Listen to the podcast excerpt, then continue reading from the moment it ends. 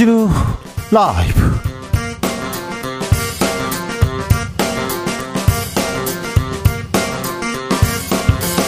(2023년 7월 17일) 월요일입니다 안녕하십니까 주진우입니다 주말 쏟아진 비에 전국적 피해 속출했습니다. 인명 피해 너무도 큽니다. 청주 지하차도 침수 사고 현장에서는 사흘째 수색 작업 계속되고 있는데요.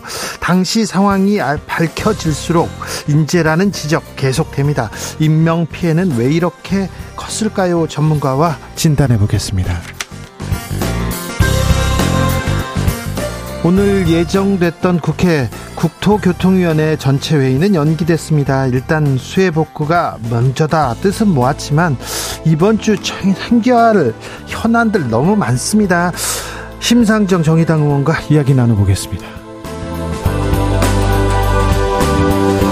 윤석열 대통령 순방에서 돌아오자마자 중대본 회의를 주재했습니다. 순방 기간 있었던 폭우 피해 그리고 김건희 여사 명품 쇼핑 논란 때문에 대통령 순방 효과 사라졌다 이런 지적도 나오는데요.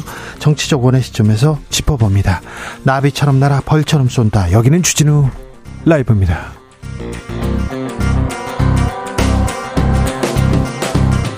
오늘도 자중차에 겸손하고 진정성 있게 여러분과 함께 하겠습니다. 아, 주말 잘 보내셨는지요? 집중호우가 지나간다 싶더니 또 비 소식 있습니다. 수도권은 소강 상태지만 충청 이남 아, 내일까지 큰 비 온다는 얘기 있습니다. 주말까지는 전국에 장맛비 예상됩니다. 지금 어, 산과 들에 비가 많이 왔습니다. 그래서 물기, 수분을 잔뜩 머금고, 머금고 있습니다. 그래서 비가 오면 무너질 가능성이 있으니까 산사태, 아, 약한 집안, 이런 데 대비해야 됩니다. 준비해야 됩니다. 폭우 대비, 장마 대비 어떻게 하고 계십니까? 아, 뭐, 무슨 일 있겠어? 그렇게 생각할 일이 아닙니다. 그래서 어, 대비해야 될 것 같습니다.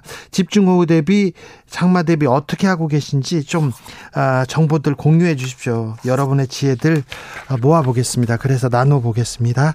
어, 샵9730 짧은 문자 50원 긴 문자는 100원이고요. 콩으로 보내시면 무료입니다. 그럼 주진우 라이브 시작하겠습니다.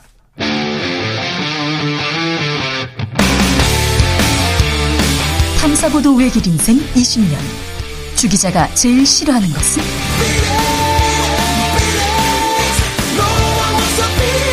이 세상에서 비리와 부리가 사라지는 그날까지. 오늘도 흔들림 없이 주진우 라이브와 함께.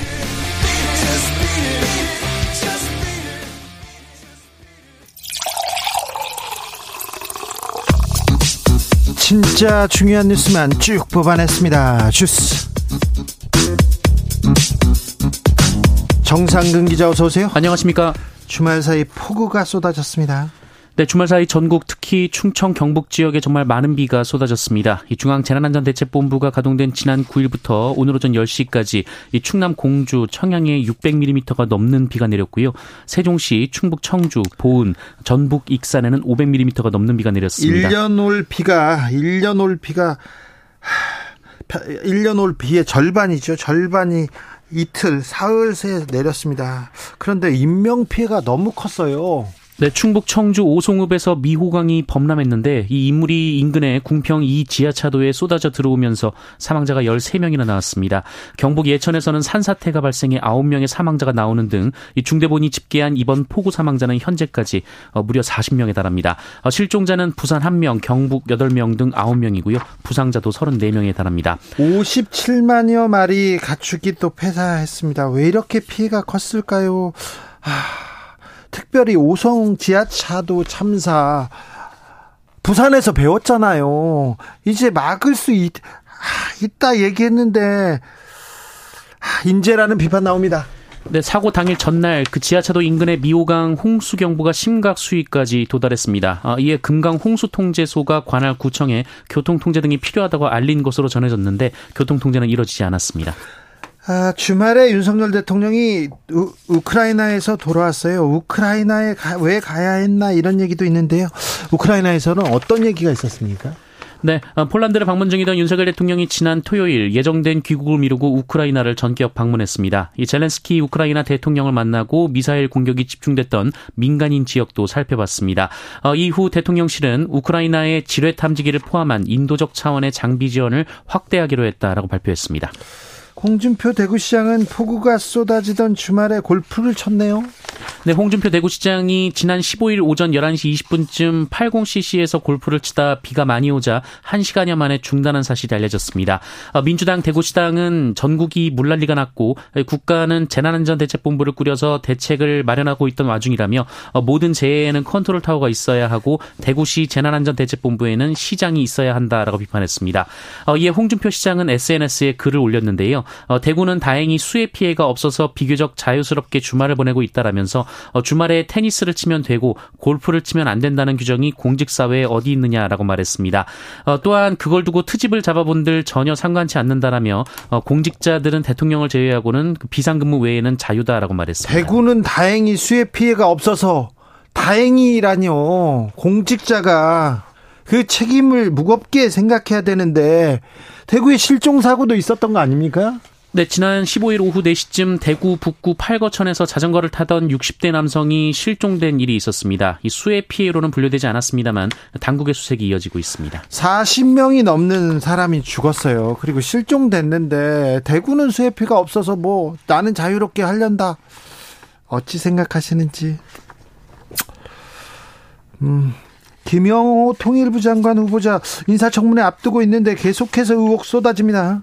네, 김영호 후보자가 지난 2009년 대한민국 건국의 재인식이라는 책을 발간했는데요. 어, 이 책에서 남북이 공동으로 참가하는 국제 행사에 등장하는 한반도기는 대한민국의 정체성을 부정하는 결과로 이어질 수밖에 없다라는 주장을 했다고 세계일보가 보도했습니다. 한반도기를 들고 남북이 공동 입장도 하고 운동도 같이 하고 뭐 국제 대회도 같이 참여하고 그랬었는데 정체성을 부정하는 결과라고요. 아, 아무튼 이번에 인사청문회에서 좀 좀 잘 따져봐야 되겠습니다. 한반도기의 의미를 좀 되새겨야 될 것 같아요. 노태우 정권 때 만든 깃발입니다. 네, 노태우 정권 때였던 1989년 그 1990 베이징 아시안 게임 단일팀 구성을 위한 협상에서 한반도기를 공식 단일 깃발로 결정하기로 북한과 합의했었습니다. 어, 그러나 한반도기가 사용된 것은 1991년 그 일본에서 개최된 세계 탁구 선수권 대회부터였습니다. 네. 한반도 길을 들고 아리랑이 올려, 올려 퍼지고 남북이 손잡고 국제대회 세계로 나가던 그때가 그때가 그, 그립기도 한데 왜 이렇게 자꾸 역사를 부정하려고 하는지 인사청문회에서 좀 꼼꼼히 챙겨보겠습니다. 한국의 가계부채 매우 위험한 수준이다. 세계 3위 규모다. 이런 보고가 나왔습니다. 네, 한국은행은 오늘 우리나라의 가계부채 규모가 경제 규모를 고려할 때 세계에서 세 번째로 많다며 어, 이를 방치하면 장기적으로 성장률이 떨어지고 자산 불평등이 심해질 것이다라고 경고했습니다. 네. 네, 한국은행 발표 자료에 따르면 한국의 국내 총생산 대비 가계부채 비율은 작년 말을 기준으로 105%였는데요. 어, 주요 43개국 가운데 스위스와 호주에 이어 세 번째로 높았습니다. 빚 부담이 늘어나는 속도는 더 심각합니다. 세계 2위 수준이라고요? 네, 한국은행은 은행은 지난해 우리나라 가계의 빚 부담 정도나 증가 속도가 전 세계 주요국 중 두 번째로 높다고 발표했습니다. 어, 이는 지난 2021년 중반 이후 이어진 금리 인상으로 대출 원리금 상환액 자체가 늘어났기 때문이라고 하는데요. 어, 최근 한국은행의 기준금리 인상 기조가 멈췄지만 가계부채가 다시 증가세로 전환한 만큼 가계빚 부담은 당분간 더 커질 것이라고 한국은행은 전망했습니다. 조국 전 법무부 장관 오늘 재판이 있었습니다. 네, 조국 전 장관은 오늘 서울고법에서 열린 2심 첫 공판 기일에 출석해서 입 입장을 발표했습니다. 자녀들이 최근 많은 고민 끝에 문제가 된 서류와 연결된 학위와 자격을 모두 포기했다라며 아비로서 가슴이 아팠지만 원점에서 새로운 시작을 하겠다는 자녀들의 결정을 존중하기로 했다라고 말했습니다. 아, 또한 조국 전 장관은 정경심 교수의 유죄가 대법원에서 확정된 이후 당사자와 가족들은 이를 겸허히 받아들이고 스스로를 돌아보고 있다라며 다시 한번 송구하다는 말씀을 올린다라고 말했습니다. 정치 관련된 얘기도 했어요. 네, 자신의 미래에 대해 근거 없는 상상과 추측으로 소설을 쓰는 분들이 많다라며 어, 만신창이 가족을 챙기며 과거와 현재를 성찰 또 성찰 중이라고 밝혔습니다. 성찰 중이다 이렇게 말했습니다. 주스 정상근 기자와 함께했습니다. 감사합니다. 고맙습니다. 비가 많이 내립니다. 많이 또 내릴 예정이기도 하고요. 대비 잘하고 계십니까? 0042님께서 청주 사람인데요. 지금은 비가 안 오는데 지하차도 들어가기 무섭습니다. 돌아갑니다. 전국 모든 분들 안전하시길. 지하차도 이 안전점검 좀 부탁드릴게요. 이거 기본 중에 기본인데 이게 안 되다니. 어떻게 이런 일이 벌어지다니. 시원한 여름 이름님께서 작년 물난리 때도 사고 대책 세운다고 현장 가서 말썽 나더니 올해도 변하지 않고 똑같습니다. 항상 뒷북입니다. 국민의 생명과 재산이 최우선인데 안타깝습니다.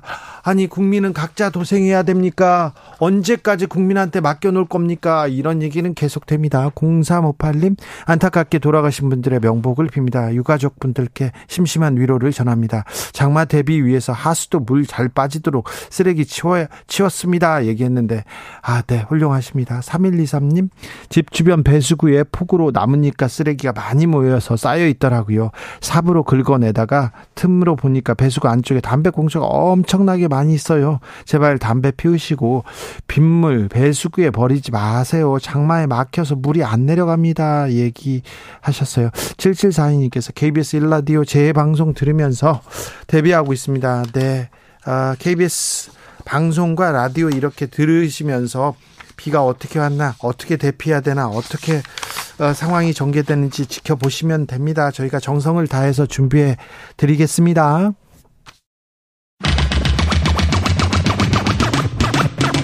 주진우 라이브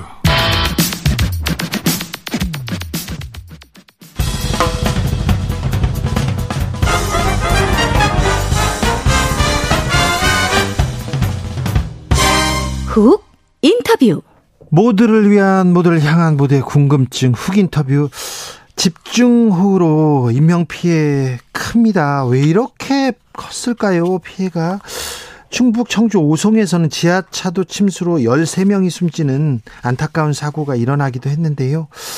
아, 미리 막을 수는 없는지 당국은 어디에 있었는지 전문가에게 물어보도록 하겠습니다. 공화성 우석대 소방방지학과 교수 전화로 연결돼 있습니다. 교수님 안녕하세요.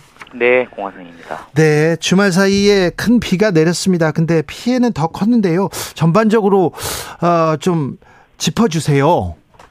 이상 기후로 인해서 벌써 사망자만 해도 40여 명인가요? 네. 30여 명인가요? 벌써 그만큼 많이 됐고 재산 피해도 사실은 어마어마하게 피해가 컸습니다. 사실은 예전부터 이상 기후는 기후 현상은 계속 있을 것이다. 네. 또 폭우도 예전보다 많이 더 국지성 폭우라든가 이런 것들이 많을 것이다. 이렇게 다 알고 있는데도 불구하고 네. 우리가 대처가 많이 미흡하지 않았나 이렇게 생각합니다. 기상 이변이다. 어쩔 수 없다. 이렇게 생각해서는 안 될 것 같아요. 어, 지난해도 그렇고요. 어, 최근 들어서 집중호우 계속되고 있지 않습니까? 사망자가 너무 많이 나와요. 네, 맞습니다.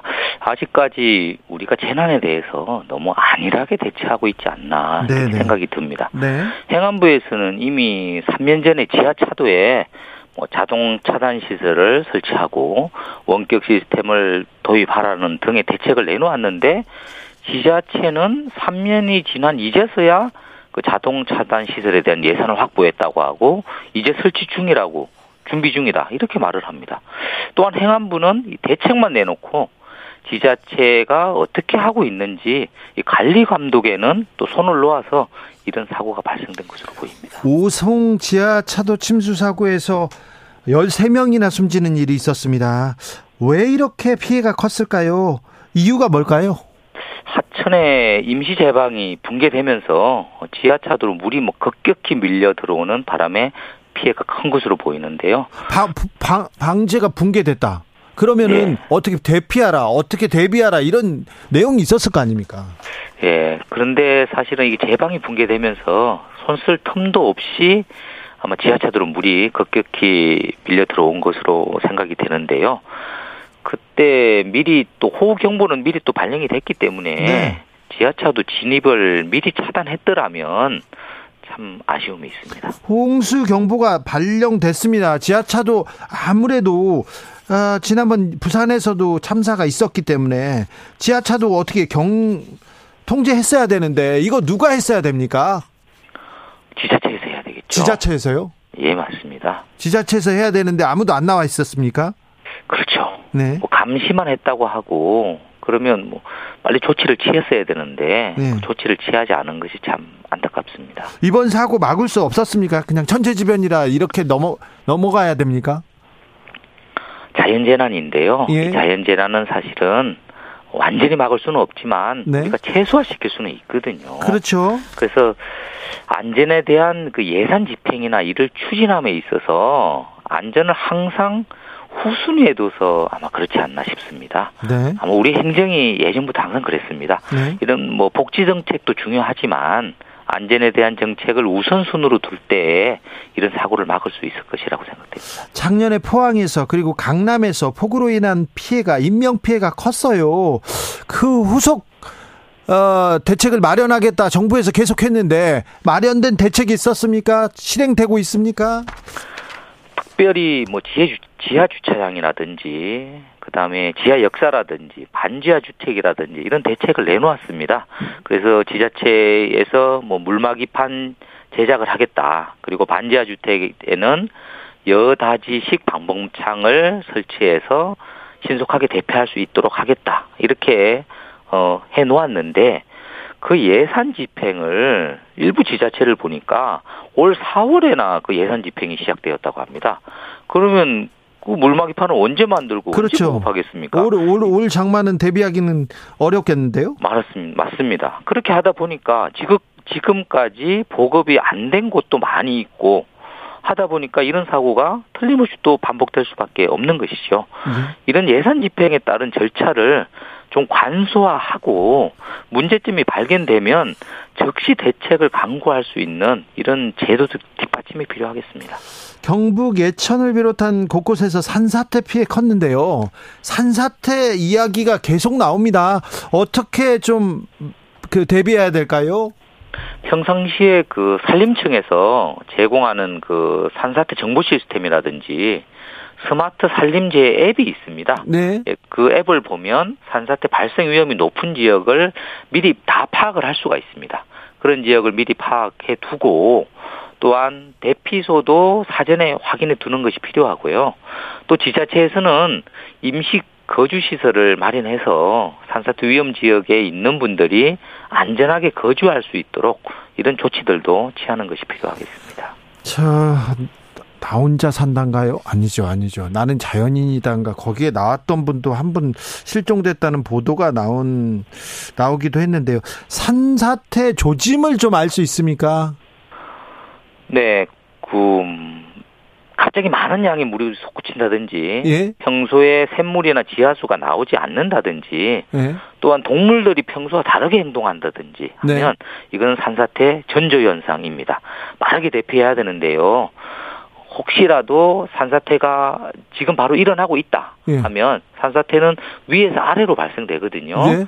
상부에서 아래로 발생, 상부에서 하부로 발생되기 때문에 그 산사태 발생 방향과 수직 방향이면서 가장 가까운 곳 중에서 높은 곳으로 빠르게 대피하는 것이 중요하겠습니다. 아, 이거 산사태가 일어날 것 같아. 근데 집에 있는 게 안전할까, 나가는 게 안전할까, 이것도 판단하기 쉽지 않을 것 같은데요. 일단 상 기슭에 있는 집이라면 네. 그는 빨리 대피를 밖으로 해야 되겠죠. 산 기슭이면 안 된다. 일단 물이 올 수도 있으니까요. 그렇습니다. 네.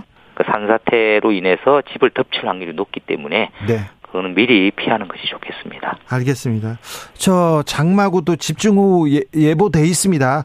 뭘 좀 조심해야 될까요? 뭐 하나는 어, 대비해야 될까요? 일단 뭐 아파트에 거주하시는 분들이라고 하면 네. 또 이게 집중호우와 함께 또 바람이 상당히 세게 붑니다. 네. 이 바람에 의해서 유리창이 깨져서 그 유리창에 의한 파편이 그 인체에 큰 손상을 입힐 수가 있거든요. 예. 그래서 창문에 예. 그 비산 방지 필름이라고 있습니다. 예. 그 비산 방지 필름을 부착해 놓으면 테이프 같은 창문, 것도 붙여놓고요. X자. 예, 예. 창문이 예. 잘 깨지지 않고 예. 창문이 깨지더라도 이 유리창이 비산되지 않기 때문에 네. 예, 좀더 안전해질 수 있습니다. 알겠습니다. 말씀 감사합니다. 네. 공하성 우석대 소방방지학과 교수였습니다. 아, 대전 충남 일부 전북 전 지역에 호우경보 발효 중입니다. 시간당 50m, 최대 50mm 이상 강한 비가 내릴 것으로 예상됩니다. 충남 일부 대전 전북 전 지역에 호우경보 발효 중입니다. 퇴근길 모두 안전 운전하시고 비 피해 없도록 주의 부탁드리겠습니다. 교통정보 알아보고 갈게요. 김민희 씨.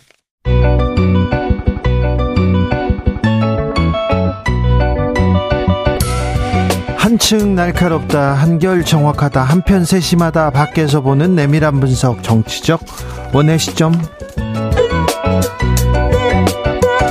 오늘의 정치권 상황 원회에서 더 정확히 분석해 드립니다. 김재섭 국민의힘 도봉갑 당협위원장 모셨습니다. 안녕하세요. 도봉구가 낳은 스타 도나스 김재석입니다. 아, 그래요? 네. 네. 노영희 변호사 오셨습니다. 네, 저번에도 안녕하세요. 노영입니다. 네, 알았어요. 도나스? 야, 네. 괜찮네요. 아주. 잘 만들었어요. 네. 음. 자, 윤석열 대통령 나토 정상회의 참석 후에 폴란드 그리고 우크라이나 이렇게 순방을 마치고 귀국했습니다. 어찌 보셨습니까, 노영희 변호사님? 아 일단 저는 뭐 나토 간 것까지는 그냥 그러려니 했습니다. 폴란드 가신 것까지는. 근데 우크라이나를 갑자기 가신 거는 조금 이해가 안 가요. 지금으로서도. 왜냐면 거기 가는 것도 매우 멀고 힘들었지만 일단 보안상도 그렇고 위험하지 않습니까? 그런데다가 지금 대한민국에 물난리가 나가지고 이렇게 국민들이 힘들어하고 있는데 어, 내가 가봤자 할 일이 없다.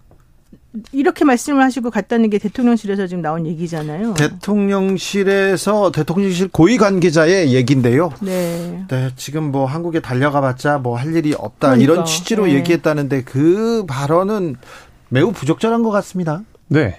발언은 부적절하죠. 네. 그러나 우크라이나에 간 것이 부적절하다고 생각하지는 않습니다. 왜냐하면 어, 말씀하신 대로 경호상의 문제, 보안상의 문제 굉장히 많이 있거든요. 게다가 그 우크라이나 행정부 중앙청사는 빈번하게 암살 시도가 있어요. 러시아에 의해서. 그걸 뭐 드론 공격, 미사일 공격 이런 것들이 굉장히 많은데도 불구하고 갔다는 거는 분명한 어떤 의지를 표명한다라는 생각이 담겨 있는 거거든요. 그 의지라는 게 뭐겠습니까? 우리는 우크라이나를 확실하게 지지한다. 라는 거고 우크라이나라는 것은 단순히 어떤 한 나라가 아니라 서방 자유민주주의 국가들 전체를 상징하는 어떤 뭐 굉장히 중요한 나라라고 생각하거든요. 지금 현 시점에서는 그런 상황에서 우리는 서방 진영이랑 연대를 결속히 하겠다라는 분명한 상징을 외교적으로 한 거죠. 근데 사실 네. 그 동안에도 그런 메시지는 많이 전달하셨기 때문에 저는 굳이 거기 가가지고 사직생 생직사의 각오를 뭘 하겠다. 음. 어, 내가 세 가지 약속을 해주겠다. 너네들은 끝까지 내가 지켜주마. 이런 종류의 메시지를 굳이 전달할 필요가 있었느냐? 왜냐하면 대한민국의 지금 현실이 이렇게 여유롭거나 음. 어뭐 내가 우리가 아주 강대국이어서 우리의 가치관을 그대로 밀고 나가도 상관이 없는 그런 상황이 아니란 말이에요. 그런데 대통령이 외교를 너무 한쪽으로 치우쳐서 한다는 얘기는 옛날부터 있었었는데 결과적으로 이번에 또 가서 쐐기를 받고 오신 거거든요. 저는 그런 부분에 대해서는 외교는 매우 위험하게 하고 계시다 이렇게 생각해요. 그 외교 위험하다는 게 이제 전적으로 민주당의 시각이고 제가 동의할 수 없는 부분인데 이번에 우크라이나 갔다라는 것 그리고 서방 자유민주주의 국가들이 우크라이나 전쟁에 동참해서 러시아에 맞서 싸운다는 건 여러 가지 의미를 담고 있습니다. 단순히 그 나라만 문제가 아니라 그 넘어 있는 중국이랑 북한을 보는 거거든요. 만약에 서방 진영에서 이번에 우크라이나 참전을 안 했으면 그리고 우크라이나 가말 그대로 러시아 침공을 그대로 두들겨 맞고 있는 걸 봤으면 중국은 바로 타이완 침공 가속화했을 겁니다. 중국이 타이완 가속화하면 당연히 북한도 대남 도발 많이 할 거고요.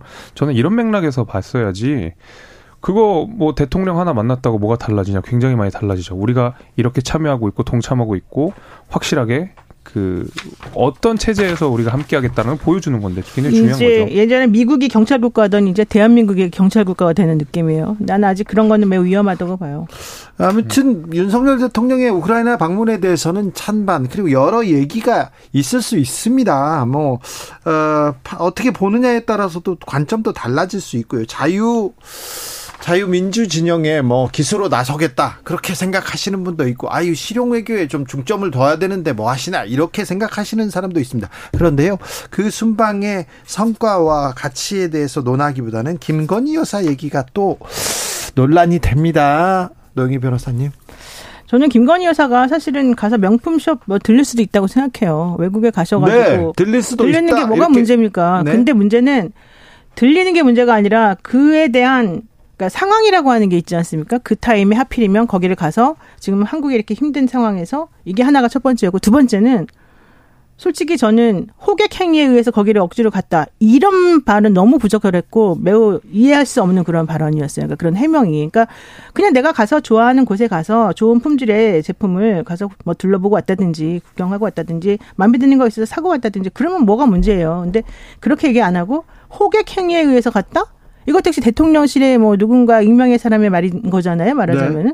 그렇게 하면서 결과적으로는 우리 국민들을 한 번 더 좀 실망하게 만드는 그런 발언이었지 않나 생각이 들어요. 그게 도대체 왜 그러는 겁니까? 노영 변호사님 그런데 그냥 명품 쇼핑 했어요, 샀어요 이렇게 하면 또 그걸로 또 비판하실 거잖아요. 아니, 그러니까 명품이라고 하는 거는 품질이 좋은 브랜드 가치가 높은 그런 물건을 말하는 거 아니겠어요? 네. 그런 물건들이 거기에 있는 곳이면은 가서 살 수 있는 것도 돈도 있고 뭐 여러 가지 측면이 있다면, 근데 꼭 그걸 나쁘게 볼 수 있는 건 아니에요. 다만 그것을 샀다는 것에 대해서 변명하고 해명하는 과정이 너무 비상식적이었다 이런 얘기를 하는 거죠. 저도 뭐 비슷한 생각입니다. 그러니까 뭐 명품샵 들릴 수도 있죠. 네. 아, 근데 이제 김건희 여사가 무엇을 입고 무엇을 착용하는지가 전 국민의 관심사가 있었기 때문에 네.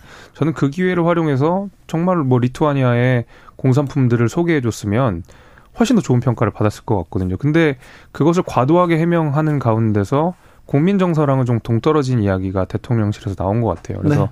고발언은 좀 정정하고 네. 인정할 건 인정하고 더 잘하는 것을 말씀드리는 편이 오히려 국민들께는 더 맞지 않을까 생각합니다. 김병민 국민의힘 최고위원 김건희 명품쇼 쇼핑 논란에 물건 산 건 없다 이렇게 얘기 나오는데 아무튼 아, 벌어진 일인데 쇼핑을 할 수도 있는데 그걸 가지고 해명 그리고 아, 그 다음에 설명하는 과정은 굉장히 좀 뭐라고 해야 되는 거칠고요. 국민 정서하고는 좀 동떨어졌다 이렇게 얘기도 합니다. 집중호 과정에 이 인명 피해가 발생한 상황에서 골프 치러 간 홍준표 대구시장 구설에 올랐는데 본인은 또 늘 물러설 생각이 없습니다. 아, 트집 잡아본들 나는 전혀 상관치 않는다. 아니 테니스는 괜찮고 골프는 안 된다는 말이냐? 나는 할 것이다 이렇게 얘기하는데요. 김재 도나스 김재섭 어떻게? 대단히 동의하기 어렵습니다. 하다못해 저 같은 원외 정치인들도 이렇게 비 피해 나고 인명 피해 나면 SNS 하는 것도 조심해요. 네. 골프는 당연히 뭐 생각도 못 하는 거고 하다못해 헬스장 가는 것도 그 자제해서 하게 됩니다. 혹시나 네. 난리 날까봐. 근데 이제 골프라는 게 뭐 홍준표 시장 말씀대로 뭐 여가 생활일 수 있고 개인 생활일 수 있죠. 근데 그렇죠. 근데 공직자잖아요. 공직자라고 하는 것은 그리고 국민들이 공직자한테 바라는 것이 있잖아요. 그리고 본인 스스로가 이야기하듯이 당의 원로시잖아요. 그러면 이런 모습을 안 보여주시는 게 더 좋았죠. 네. 다행히 대구는 뭐 피해가 없어서 이 말도 아유, 그 매우 부적절한 말이죠. 그러니까 내가 그 시장으로 있는 고 동네만 괜찮으면은 아무 문제 없다는 거냐 이렇게 들릴 수가 있고요. 더 중요한 게 있습니다. 대통령이라면 다르겠지만 공직자들의 주말은 자유다 이렇게 지금 발언을 했어요. 본인이 현실적으로 뭐 대통령은 아닙니다만은 그렇다 하더라도 지금 그 당시에 경북도 내 봉화, 문경, 예천 등이 산사태로 실종됐다는 속보도 나오고 있고 지자체장으로서 그런 행동을 하면 안 된다는 것이 일반적인 시각이었을 텐데 나는 철저히 프라이버시에 입각해서 내가 하는 행동인데 뭐가 문제냐 이렇게 지금 얘기를 하고 있단 말이죠.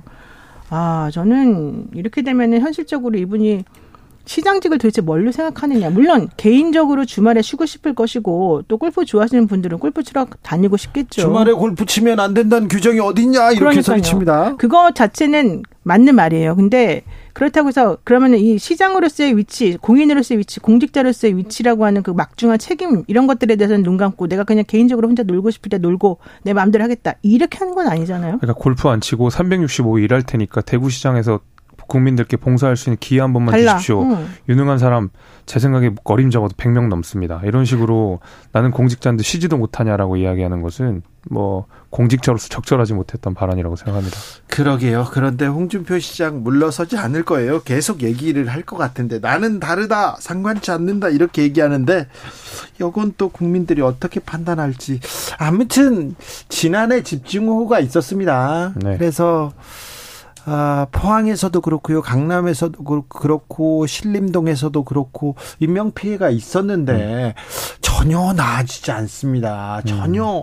개선되지 않습니다. 이걸 어떻게 봐야 될까요? 이거는 기상 이변 때문이다. 이렇게만 얘기할 수도 없잖아요. 그러니까요. 이제 이게 1년, 2년 이렇게 될 것 같진 않고. 그러니까요. 장... 앞으로 이렇게 이런 네. 현상이 벌어질 텐데. 장기화하거나 아니면 영구화 될 것 같은데 아직 우리 기반 시설이라고 하는 것이 사실은 이런 기상 이변이 잦지 않았던 때 설계되어 있기 때문에 네.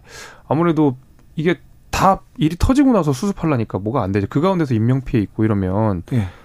안타깝잖아요. 근데 그 집, 그 집중호우가 벌어지면 김재섭 위원장은 원해지만 네. 동네 가보고 둘러보고 그러시죠. 아, 그럼요. 전 주말 약속도 다 취소하고 지역에서만 있었습니다. 어... 당연한, 그 너무 당연한 얘기인 거예요. 어... 그거는. 그래요. 어, 네. 훌륭하시네요, 진짜. 그러니까 어. 불가 그러니까 빠질 수 없는 방송이 있지 않는 이상 네. 대부분 다 지역에 있는 게 모든 정치인들의 기본적인 스탠스고요. 지금 위원장님 저 홍준표 시장 들으라고 하는 소리인가요? 아 당연하죠. 네. 아니 진짜 365일 일할 테니까 나는 이 그리고 골프 한번 안 칠 테니까 일할 기회만 주십시오 하는 분들이 지금 대한민국에 얼마나 많은데요. 경찰 공무원들도 위수 지역을 벗어나지 않아요. 주말이건 휴일이건 네. 상관없이. 네. 근데 우리 홍준표 시장님은 참 자유로운 영혼이다. 네, 생각이 듭니다. 네. 집중호우가 예, 예상, 예상됩니다. 예보가 있으니 좀 각별히 좀 챙겨야 될 것 같습니다. 근데 작년보다 비가 덜 오지 않았어요? 아, 그 지역별로 다른데요. 음. 그, 집 시간당 강수량은 좀 지난해보다 적은데 네. 그런데 하루 동안은 500mm, 600mm 온 데가 있어서 음. 그게 어좀 장시간 동안 2, 3일 동안 많은 비가 와서 그게 네. 감당 못할 비가 됐다 이렇게 또, 또 분석하는 사람들이 있습니다. 민주당 상황은 어떻습니까? 민주당 상황 뭐 특별한 거라기보다는 지금 서른 의원이 또 그랬더라고요. 이 그 혁신위원장이 예. 어, 이낙연 어, 전 대표를 중심으로 해서 어, 분란 일으키지 말아라 먼저 이런 취지로 막 얘기하고 그런 것에 대해서 매우 화가 많이 나 있더라고요. 혁신위원장한테요? 아니 근데 그렇죠. 혁신위원장한테는 그러면 친명계도 화가 났고 비명계도 다, 화가 났고 다 화가 났습니까? 네. 그럼 혁신위는 어떻게 되는 겁니까? 근데 혁신위가 지금 사실 아직 이제 이 큰 그림을 만들어 가지고 진행해 나가겠다고 하는 거지 아직 뭐 아무것도 없지 않습니까? 아니 그런데 네. 혁, 민주당이 혁신을 안 하면 망한다, 당 망한다 이렇게 얘기하면서 혁신안을 딱 내놨어요. 근데 1호 혁신안도 통과를 못 시키고 친명계도 안 된다, 비명계도 안 된다. 그럼 민주당 그러면 혁신 안 하겠다는 얘기입니까? 아니 근데 저는 그 혁신위원장이 내놓는 혁신안도 솔직히 좀 마음에 안 들어요. 네. 지금 내놓은 게 첫 번째가 뭐 불체포 특권 그거 하자는 거 아니에요? 네. 불체포 특권은 저는 헌법상 기본적인 국회의원들이 꼭 가져야 될 권한이기 때문에 이것에 대해서 저는 이렇게 막 함부로 나 그만두겠어라고 하는 건 저는 옳지 않다고 봐요. 근데 공... 그런 식으로 혁신 위원장이 혁신을 안으로 내세우는 것이 많은 사람들의 설득을 얻거나 좀 이해를 받고 인정을 받아야 되는데 안 그러잖아요. 국민 이재명 대표의 공약이었어요. 이재명 대표는 본인이 이제 불체포 특권 내려놓겠다라고 그러니까 그것도 역시 헌법상의 네. 권리고 본인이 국회의원 될 거 모르지 않았을 그러니까 개인적으로 텐데. 그렇게 내려놓으면 되죠. 근데 이제 문제는 모든 의원들에게 내려놔라. 그게 바로 혁신이다라고 말하니까. 근데 그것이 반드시 혁신은 아니에요. 아니, 저는 근데 사실 노영희 변호사님 말씀에 동의해요. 그게 함부로 뭐 버린다고 버려지는 것도 아니고 그럼요. 헌법에서 보장하고 있는 건데 그리고 이재명 대표가 본인의 어떤 혐의를 벗어나기 위해서 어쩔 수 없이 내놓은 것도 불체포 특권 포기 공약이라고 생각하기 때문에 예? 저는 어쨌든 불체포 특권은 보호돼야 된다고 생각하는데 어 제가 재밌게 보는 거는 말씀하신 대로 버려진다고 버리는 것도 아닌데 버린다고 버려지는 거 아니고 근데 그걸 못 받는 몇 명의 의원들이 저는 궁금한 거죠. 이거 국민들한테 우리가 혁신 경쟁하겠다 특권 내려놓고 국민한테 이렇게 국민을 위해서 이렇게 봉사하고 일하겠다 이런 경쟁하는 거 아니에요. 네. 근데 민주당에서는 이거 이게 연기도 잘 못하는 것 같아 보여주기도 못하고 쇼가 아니라요. 그러니까요. 그러니까요. 혁신회에서 이런 안이 나오면 어떻게 우리가 좀 내려놓고 어떻게 가자 아니면 뭐라도 내놔야 될 거 아니에요. 그러니까 그것도 안 되는 거 아니에요. 저는 그래서 혁신 위원장이 예. 정치적인 어떤 역량을 발휘할 수 있는 힘을 가진 사람이 됐었어야 된다 원래 생각을 했는데 이분이 사실 그런 거에서 지금 좀 약간 서툴게 움직이고 있는 거잖아요. 이러면 유명무실 이렇게 되면 오히려 시끄럽게만 해요. 그렇죠. 예. 아 근데 그거 누가 몰랐어요. 다 알았어요. 솔직히 말해서 당원들의 거의 80%가 투표를 한 선출직 당대표도 이 노조도 못하는 상황에서 당대표가 임명한 혁신위원회가 무슨 역할을 하겠어요. 전 그런 의미에서 혁신위가 뜰 때부터 이 역할과 권한에 대해서 상당한 의, 심이 있었고요. 혁신위가 내놓는 아니라고 하는 게 민주당 의원들 중에 모르는 사람 없어요. 2호, 3호, 4호 몇 호를 내든지 간에 이미 다 검토되고 이미 다 됐던 얘기들이에요. 그냥 받고 안 받고의 주가 중요한 건데 1호 혁신안 안 받았잖아요. 그럼 혁신안 안 하겠다는 소리예요. 이분은 정치적으로 조금 좀 아쉽다고 보는 게 이거예요. 김은경 민주당 혁신위원장 분열은 혁신 대상 이낙연 잘할 것 이렇게 말했거든요. 분열은 혁신 대상 이거 맞아요. 잘 말했어요. 근데 네. 뒤에다가 왜 이낙연 잘할 것을 여기다 넣습니까? 그렇죠. 기분 나쁘겠죠. 어, 본인이 한, 분열시키는 한, 거 아니에요? 그러니까 바로 이렇게 되면은 오히려 이 불, 불만과 이런 것들이 사실은 더 터져 나올 수밖에 없는 거죠. 네. 그러네요. 자, 조국 전 법무부 장관 항소심 재판이 오늘 본격적으로 시작됐습니다. 근데 최근에 조국 전 법무부 장관 이 재판을 대하는 태도가 조금 달라진 것도 같아요, 변호사님? 어, 저는 예전처럼 그렇게 막 너무 그렇게 하는 것보다는 오히려 지금의 태도가 더 낫다. 솔직히 그렇게 생각을 하고요. 사실 이제 이러다 보니까는 아, 이분이 내년 총선을 염두에 두고 이런 행동을 하는구나. 라고 생각을 할 수밖에 없는 거예요. 아, 그래요? 예, 게다가 이제 그 자녀문, 자녀들에 대한 기소 여부를 지금 검찰이 아주 공개적으로. 조민 씨에 대한 기소 지금 목전에 두고 있다. 어떻게 판단은, 네. 판단은 지켜보겠다 이런 식으로 얘기했죠. 니네하고 얘기해 본 다음에 결정하겠다 뭐 이런 얘기도 예. 했고 또 어제가, 어젠가 그저께는 조민 양을 또 따로 불러가지고 또 소환조사도 하고 그러지 않았습니까? 네. 이렇게 되면 사실 압박감을 느낄 수밖에 없고 이거는 되게 좀 부적절한 검찰의 행동이라고 생각하거든요. 그러면은 조국 전 장관이 그동안에 보여주었던 뭐 기계나 본인의 그런 주장이나 이런 것들을 하고 일맥상통하게 행동을 하려면 여기에 대해서 사실은 조금 더 과감하게 행동할 필요는 있다고 봐요. 저는 그렇게 생각합니다. 이게 친문 플러스 이제 문재인 대통령이 줄을 잃었던 민주당이랑 그 이재명 대표가 이끌고 있는 민주당 색깔이 또 많이 다르잖아요. 본인은 말하자면 문재인 대통령의 사람이고 이재명 대표 체제로 총선 이기기 어렵다는 생각을 잘 알고 계실 것 같고 어차피 그 위에 나오는 보궐선거나 재보궐선거를 통해서 내가 당의 주도권을 잡고 다시 친문 세력의 부활을 꿈꾸겠다. 저는 이 생각인 것 같긴 하거든요. 그렇게까지 그분이 생각할 사람은 생각해요. 아니죠. 게다가 이재명 체제하에서는 총선이 어렵다고 생각한다고 누가 그래요? 아마 조국 전 장관이 그렇게 생각하지 않을까 싶습니다. 지금 국민의힘 주변에서는 계속 네. 조국 계속 조국 이렇게 음. 하고 조국 역할론을 계속 기도, 기대하시는 거예요. 아니 근데 그게 아니고 음. 이게 허황된 기대가 아니라 조국 전 장관의 지금까지 행보는 총선 출마, 뭐 100번 양보해서 보궐선거 출마, 아니면 지방선거 출마가 아니면 설명이 안 돼요. 그렇지 않고서야 이분의 일거수 일투족이 어떻게 그 그냥 하고 싶어서 그때 그때 하고 싶어서라고 해석이 되겠어요. 저는 어쨌든 무조건 선거 출마를 전제하는 행보라고 생각합니다. 네, 어쨌든 조국 전 장관은 재판에서 이렇게 말했습니다. 나는 그 당시 상황에 전혀 알지 못했다. 그러면 네. 이제 조민양의 입시 비리 공모에 대해서 부인을 했거든요. 이 음. 얘기는 정면 승부 간다. 이렇게 사실 저는 그러네요. 수밖에 또 없어요. 근데 입장 변화라고 보기는 어렵네요. 네, 네. 네, 그렇죠. 그 그 동안에 얘기했던 거 나는 조민의 입시 비리에 대해서는 전혀 모른다. 모른다. 네. 이렇게 하면 그동안 했던 얘기가 네, 일명, 그대로. 네, 그대로. 제가 좀 전에 말했잖아요. 좀 과감하게 오히려 행동하는 게 맞다. 그래요? 그뭐 조국 전 장관께서 과감해질수록 국민의힘은 좋아할 겁니다.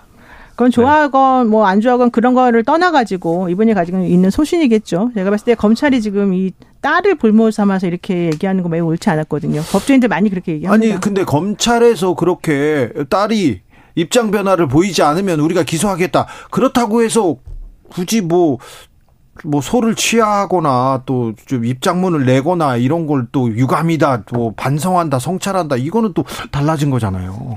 그러니까 이제 자식을 가지는 부모의 입장을 내가 제가 뭐 여기서 누구 어떤 식으로 가지고 있는지 정확히 말하기는 네. 어렵죠. 근데 저는 이런 그런 것들에 대해서 내가 타협하거나 비굴하게 어, 무릎 꿇지 않겠다 이렇게 저는 봅니다. 한동훈 법무부 장관은 호남에도 가고 기업도 만나고 얘기하더라고요. 어찌 보십니까? 광폭 행보라고 하는데 되게 이제 지금 국무위원들 가운데서 차기 대선 후보라고 하면 네. 그러니까 대선 후보로 하마평에 자꾸 오르시는 분들을 네. 한다 그러면 이제 한동훈 장관이랑 원희룡 장관 그렇죠. 이 두 분이시잖아요. 근데 원 장관 같은 경우에는 그 본인이 담당하는 그 부처의 특성상 네. 전국을 다 돌아다닐 수밖에 없잖아요. 예. 굉장히 눈에도 많이 띄게 될 테고요. 어, 나토도 따라갔어요. 네, 이제 한동훈 장관 같은 경우에도 초반에 그 신당역에서 우리 살인사 스토킹 살인 사건 있을 때도 참여하신 적이 있거든요. 네. 그래서 광폭 행보를 보이려는 의지가 좀 있었다가 네. 원희룡 장관이 굉장히 또 열심히 하시니까 한달 정도 같이 또 네, 열심히 하시니까 심평 변호사가 그랬어요. 아니다 뜻을 접었다. 네. 김재석 노영희 두분 네. 감사합니다. 고맙습니다. 감사합니다.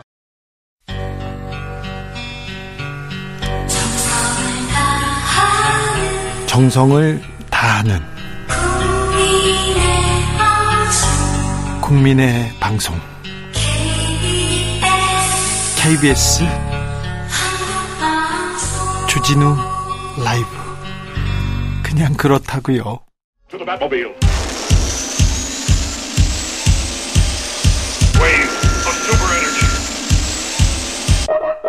주기자의 1분. 작년 9월 태풍 흰남노 왔을 때였어요. 경북 포항 아파트 지하 주차장. 하, 물이 차서 7명 숨졌습니다. 8월에는 반지하 주택에 물이 차가지고 신림동에서 일가족 3명이 상도동에선 한 명이 숨졌습니다. 2020년에 부산 초량동 지하차도에 순식간에 물려, 밀려든 물에, 물에 3명 숨졌습니다. 그 난리를 겪고서도 달라진 게 없습니다. 나아진 게 없어요. 대책 없어요. 집중호우로 40명이 숨지고 9명이 실종됐습니다. 오송 지하차도에서 사망자만 13명이 나왔어요. 당국이 대응에만 나섰더라도 도로만 통제했어도 희생을 막거나 줄일 수 있었습니다. 하늘이 뻥 뚫린 듯 비가 오는데 있어야 할 분들이 그 높으신 분들은 자리 없습니다. 공적 책무 없어요. 다 하지 않습니다. 그리고는 하, 이런저런 소리를 하는데 절망적이기까지 합니다. 주말 개인 일정은 철저한 프라이버시. 주말에 테니스를 치면 되고 골프를 치면 안 된다는 그런 규정이 공직사에 어디 있느냐? 김 여사가 가게에 들어가서 구경을 한 것은 맞고 안내를 받았지만 물건은 사지도 않았다. 들어갈 의도가 있었던 것이 아니라 가게 인물이 호객을 했다. 대통령이 당장 서울로 뛰어가도 상황을 크게 바꿀 수 없는 입장이기 때문에 노무현 전 대통령 자서전 운명이다에 이런 구절이 나옵니다. 국민 누군가에겐 억울하고 불행한 일이 생기면 모두가 대통령 잘못인 것처럼 느끼게 만드는 부담감이 놓여 있다. 비가 오지 않아도 비가 너무 많이 내려도 다 내 책임인 것 같았다. 9시 뉴스를 보고 있으면 어느 것 하나 대통령 책임 아닌 것이 없었다. 대통령은 그런 자리였다. 주기자 1분이었습니다.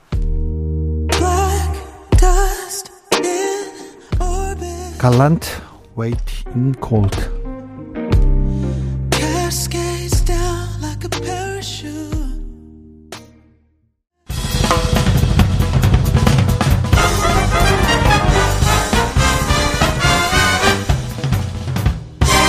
훅 인터뷰. 훅 인터뷰 이어가겠습니다. 윤석열 대통령 6박 8일 순방 마치고 돌아왔습니다. 우크라이나 방문했는데 귀국 후에는 폭우 수습에 바쁩니다.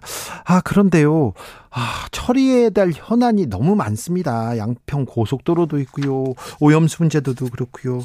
어찌 해야 될지 국도교통위원 회 위원 어, 정의당 심상정 의원 모셨습니다. 의원님 어서 오십시오. 네, 안녕하세요. 아, 국토교통위에서 지금 수해 수습하고 계시죠. 너무 피해가 커요. 네. 이번 피해 어떻게 보셨습니까? 그러니까 이거는 저뭐 그 천재가 아니고 인재라고 하는데 네. 저는 국제라고 봅니다. 국제요? 네, 예. 국가가 책임을 예. 다하지 못해서 생긴 재난이다 이렇게 생각합니다. 네. 이게 10년 만에 최대의 사상자가 나셨 났는데요. 예. 40여 분이 돌아가셨는데 앞으로 좀 늘어날 것 같죠. 네. 예. 정말 어, 참변으로 돌아가신 분들께 예. 어, 예, 정말 송구한 마음으로 어, 명복을 빕니다. 과거에는 뭐 어떻게 해야 돼 동남아나 저기 후진국에서 비 오고 그러면 인명 피해 많이 났다 이런 보도 나오면 아이고 좀 잘좀 대비하지 뭐 했냐 이랬는데 우리나라에서 이틀 만에 40명이 이렇게 사상자가 나오고 9명 실종 이거 굉장히 충격적으로 받아들입니다. 이제 뭐 극한 호우를 일찍부터 예고를 하기는 했거든요. 네. 네. 그런데 지금 이제 큰 인명 피해가 난 걸 보면은 경북 북부 같은데 산사태고 예. 그다음에 또 오송 지하차도 같은 지하란 말이에요. 네. 이거 다 일찍이 이, 이 산사태로 인한 참사 그리고 또 지하 작년에는 뭐 지하 그 주차장 또 지하 빌라 네. 이런 참사들을 다 겪고 지하 자체가 위험한 거거든요. 그렇죠. 그러니까 이제 이런 부분들은 어 당연히 대비가 됐어야 된다 그렇게 생각합니다. 예. 그런 점에서 어 이제 큰 문제를 그 느끼고요. 또 하나는 뭐냐면은 어뭐 또 말씀드리겠지만은 이게 에, 이제 예전에 장마 기준으로 어, 대비책 갖고는 되질 않는다. 예, 예. 예. 지금 뭐 대통령께서 어, 순, 저, 순방 갔다 들어오시는, 이제, 어, 시기가 늦어서 예. 국민들이 많이 섭섭해 하고 있죠. 예. 어, 왜냐하면은 뭐, 우리가, 어, 누가 죽어가면은 가족 중에 예. 열일저차고 쫓아가는 거잖아요. 예, 예. 어, 그게 가족의 마음이거든요. 예. 어? 그럼 대통령 마음 속에는 국민이 없었구나. 어? 어? 그런 생각을 국민들이 할 수밖에 없습니다. 그러면 그런 국민들이 국민을 마음속에 두지 않은 대통령을 사랑할 리가 없어요.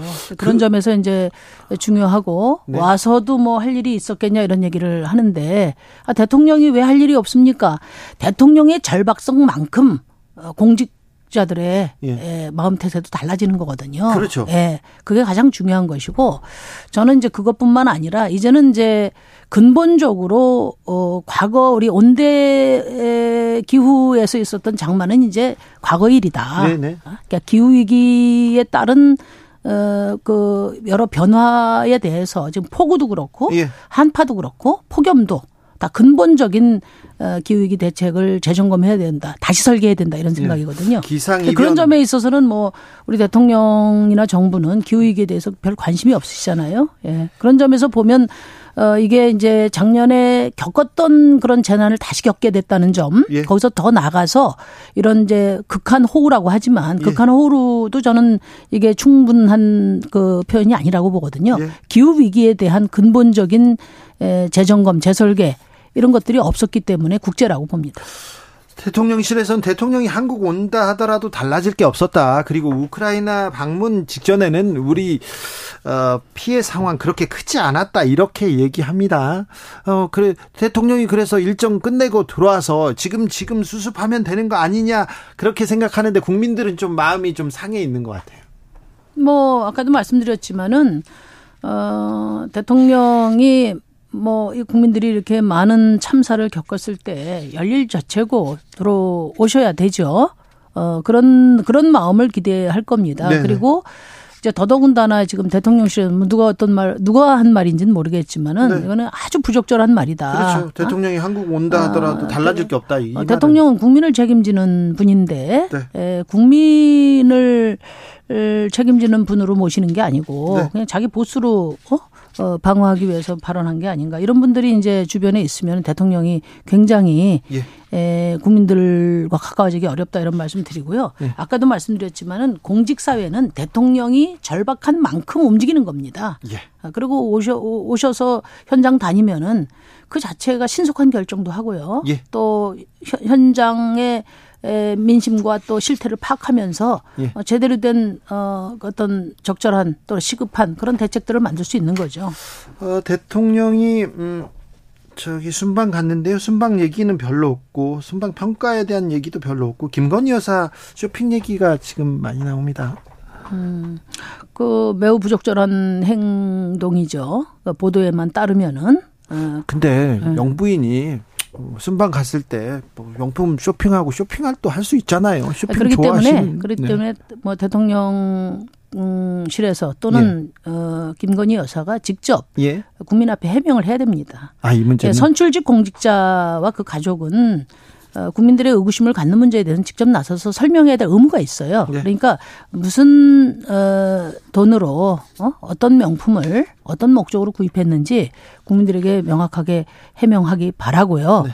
그 다음에 제가 그 보도 보니까 뭐 호객행위 예. 물건을 산 건 아니고 호객행위에 당해서 어쩔 수 없이 들어갔다 이렇게.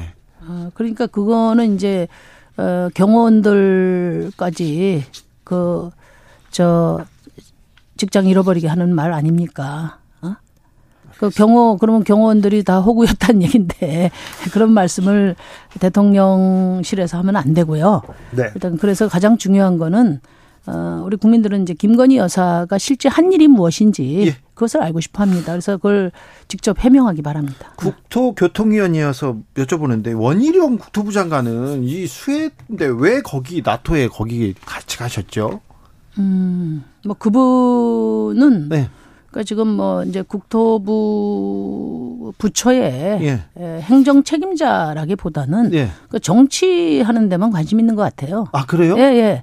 그래서 어 요즘에 뭐 그 인터넷에 댓글 보면 대권 중독자다 예. 이렇게까지 이야기를 하거든요. 이번에 이제 에, 뭐 그런 건들이 여러 가지가 있죠. 예. 이번에 이제 양평 고속도로도, 양평 고속도로도 이제 그렇고요. 예. 어 그다음에 에, 국토위원회가 최고의 민생 부처더라고요. 예? 아, 민생위원회더라고요. 예? 제가 이번에 처음 해봤는데. 아, 이번에 수해도 다 국토부에서 가서 이렇게 좀 할 게 많잖아요. 아니, 저 주거권도 그렇잖아요. 깡통 전세도 그렇고. 그렇고요. 어? 그리고 이제 노동 문제도 뭐 지금 그 건설 노동자 문제라든지 예. 화물 노동자 문제라든지 다 이게 예, 그 윤석열 정부하고 지금 크게 부딪혀 있는 노동 분야가 대부분 다 국토위 소관이에요. 그럼 홍수, 댐, 제방 이런 것도 다 국토부에서 아, 소관이에요. 그렇죠. 예. 그러니까 어, 그, 그 다음에 교통 문제도 그렇고. 그렇죠. 국민 생활에 밀접한. 네. 그러니까 제가 와보니까 국토위가 최고의 민생 에, 특이고 가장 현안이 많은데. 네. 에, 국토부 장관이 하도 해외 출장이 많아가지고 지난 연말부터 시작해서 한, 한 4개월 동안 못 열렸어요. 상임위가. 국토위가 안 열렸다고요? 예, 예, 예. 해외 출장이 왜 해외를 갑니까? 아니, 뭐, 뭐, 여러 가지, 뭐, 그, 큰일 하러 다니신다고 하죠. 그래서 제가 그 여러 차례 국토위에서 최고의, 최대 그 민생위원회인데. 예. 우리가 일을 좀 열심히 해야 된다. 예. 그리고 장관도 해외 출장 좀 줄이시고. 네. 어, 지금 민생, 어, 현안을 해결하는 행정 책임자로서 역할을 네. 책임 있게 해야 된다 그렇게 지적을 여러 차례 했습니다. 그렇습니까? 네. 그 양평 고속도로는 장관이 일개 그냥 장관이 이거는 자 종점이 바뀌었어요. 바뀌었는데 바뀐 주변에 김건희 여사 땅 특혜 의혹이 있으니 백지화하겠습니다. 이게 장관이 할 수 있습니까? 그렇게? 음, 할 수 없죠. 하면 안 그러니까 제가 이번에 양평 했는데요. 고속도로 관련해서 예. 제일 잘못한 것은 예. 장관의 백지화 선언이에요. 아 그래요? 예 예. 그러니까 이 백지화, 그러니까 기존에 추진하던 사업을 네. 뭐 철회를 하거나 네. 뭐 바꾸려면은 두 가지가 필요해요. 하나는 실체적인 명분이 필요합니다. 예. 그 고속도로를 만들려고 한 명분이 있었잖아요. 그렇죠. 예? 네. 그 경기 북부권의 교통 체증을 해소하는 문제. 그다음에 그쪽에 또 어, 신도시 하남 신도시 만들어질 때 그 광역 교통 개선 대책으로 그게 만들어졌는데 그러면 그게 다른 방법으로 해소가 됐냐? 네. 이게 설명이 돼야 되고 네. 두 번째는 장관이 고시하지만 장관 마음대로 할 수 있는 게 아니거든요. 아, 네. 어, 그러니까 교통 어, 도로 정책 심의위원회도 거쳐야 되고 예. 광역 교통심의위원회도 거쳐야 되는데 이런 절차 깡그리 무시하고 이제 선언을 해버렸단 말이에요. 그러니까 이분이 에 말하자면은 어, 책임 있는 행정으로 풀어야 될 문제를 네. 정치로 바꿔버린 거예요. 아. 네, 정쟁으로 만들어서 예. 말하자면 국민들 밥상을 엎어버린 거죠. 그래요? 어? 그리고 이분 지금 어떻게 하고 있습니까? 제가 보니까 페이스북 스토리를 보니까 예. 그저 뭐야 국토부 청사 앞에 예. 늘어선 그 화환을 네. 이렇게 올렸더라고요. 그래요? 굉장히 기쁘셨나 봐요. 네. 어? 그게 부러웠나 봐요. 네. 네. 네. 그리고 또 뭐 이재명 대표 호명해 가면서 뭐 맞짱 뜨자 예. 이렇게 지금 자기 체급 높이고 그다음에 예. 일타 강사로 예. 또 나섰잖아요. 예. 국토부를 들어가면은 이게 그 원희룡의 일타 강사 저 그 TV로 연결이 돼요. 그래요? 네. 개인 텔레비전으로 네. 개인 개인 그 네. 그래 가지고 요즘 뭐 정치적으로 네. 어 이렇게 그 주가 높이는 일을 열심히 하고 계시잖아요. 네. 요즘에 보니까 무슨 저 그 뭐 뭡니까 저 학원가 예. 어? 카르텔 예. 압색해가지고 예. 어, 다 이제 검거하겠다 하는데 이 일타 강사부터 압색해가지고 네. 그거부터 좀 원희룡 일타 강사 어, 어, 그렇지 그거부터 중단하도록 해야 될 것 같습니다. 앞... 제가 이렇게 좀 어, 막, 막 이야기하는 이유는 네. 그만큼 예. 그 백지화 장관이 백지화한 것은 네. 어, 직권 남용일 뿐만 아니라 네. 아, 국민들을 우롱한 일이에요. 예. 예. 알겠습니다. 빨리 백지화를 처리하기 바랍니다. 알겠습니다. 네. 원희룡 장관 어, 다른 사람 말고 심상정 의원하고 일대일 토론했으면 좋겠다. 이렇게 생각이 듭니다. 국토부 국토부 홈페이지 많이 합니다 지금 국토위원회에서 일대일 토론을 많이 아니 네네. 근데 오늘 열리려고 했는데 미뤄졌잖아요. 그러니까. 네, 알겠습니다. 아유 관심 있었는데 국토부 홈페이지 화면에 나오는 일타 강사 영상은요 원희룡 장관 개인 계정 아니고요 국토부에서 제작한 영상입니다. 그러니까 원희룡 장관은 개인 계정에서도 만들고 또 국토부에서도 또 만들었대요. 네, 초창기에 또 그 저 의원들이 많이 지적을 했습니다. 그랬어요? 어, 장관이 정치 홍보하려고 국토부 계정을 활용하는 게 맞냐. 네. 아, 그런 얘기를 했는데 이분은 아무래도 정치를 하고 싶어 해요. 그래서 빨리 말고 지금 정치 빨리 음. 이거 백지화 양평고속도로 백지화를 백지화하고 네. 장관 그만두시고 정치를 빨리 하시면 좋을 것 같습니다. 제 생각에. 저기 한동훈 장관도 법무부 장관도 지난 일주일 동안 호남도 가고요. 인권에 대해서 얘기하는 거는 법무부 장관이 열심히 해야 됩니다. 인권은 그렇고 기업도 가고 그러면서 막 사인도 해주고 이렇게 사진도 찍어주고 광폭 행보 보이고 있더라고요. 이 부분은 또 어떻게 보이세요? 뭐, 뭐, 다 정치적 꿈이 있으니까, 그, 하는, 해, 해, 저, 정치 행위라고 봐야죠. 예. 네. 그렇습니까? 홍준표 시장, 자, 주말에 골프 치는 거 프라이버시다. 테니스 치는 거는 뭐라고 안 하고 골프 치는 것만 잘못됐냐? 다행히 대구는 뭐 피해가 없어가지고 내가 이럴 수 있었다 이런 얘기 하셨더라고요. 그, 그 대통령 꿈을 아직 안 버리신 것 같은데 네. 요즘 대통령 꿈 꾸시는 분들이 좀 막 나가시는 것 같아요. 네. 여러 가지로. 아니, 아니 거기 그 경 저 경북 북부에 산사태가 나서 지금 열아홉 분이 돌아가셨는데 네. 그 대구 근처인데 예. 그내 시장 범위 아니라고 해서 그렇게 말하면은 그런 분들은 시장조차 할 자격이 없죠. 네. 네. 아무튼 어, 대권 후보라는 사람들이 말이 많습니다. 네. 윤석열 대통령 음, 아무튼 이런 얘기도 하셨어요. 기후 변화 상황 늘상 있는 것으로 알고 대처해야 된다. 이상 현상이니까 어쩔 수 없다는 식 인식은 완전히 뜯어 고쳐야 된다고 강조했습니다. 완전히 좀 뜯어 고쳐야 되는데 말은 이렇게 하시는데. 네, 이제 제가 드리고 싶은 말씀은 네. 그뭐 어, 이제 오셔서 그 돌아오셔서 저 어, 호통치는 것보다 네. 어, 아까 말씀드린 것처럼 대통령이 어, 우리 국민들의 이런 그 참변 고통을 정말 가슴 깊이 아파하시고 네. 그리고 어, 솔선수범해서 보이는 것이 우리 그 공직 사회를 움직이는 네. 힘이다 이런 말씀드리고 제가 아까 하, 이야기하다 말았는데 지금 대한민국은 온대 기후가 아니거든요. 예. 어? 어, 기후 위기 상황에 맞춰서 모든 어, 그 안전 대책을 다시 점검해야 된다는 말씀 제가 조금 더 드리면은 네. 에, 지금 우리나라는 온대 위기가 아열대에 진입했다 이렇게 봐야 돼요. 예? 이 상태로라면 30년 후에 예. 애국가 이절을 바꿔야 됩니다. 네, 네. 남산 위의 저소나무가 아니라 예. 저 야자수가 될 수 있어요. 아, 예. 그러니까 지금 이제 어 그러니까 올해 예년에 했던 장마 기준으로 예.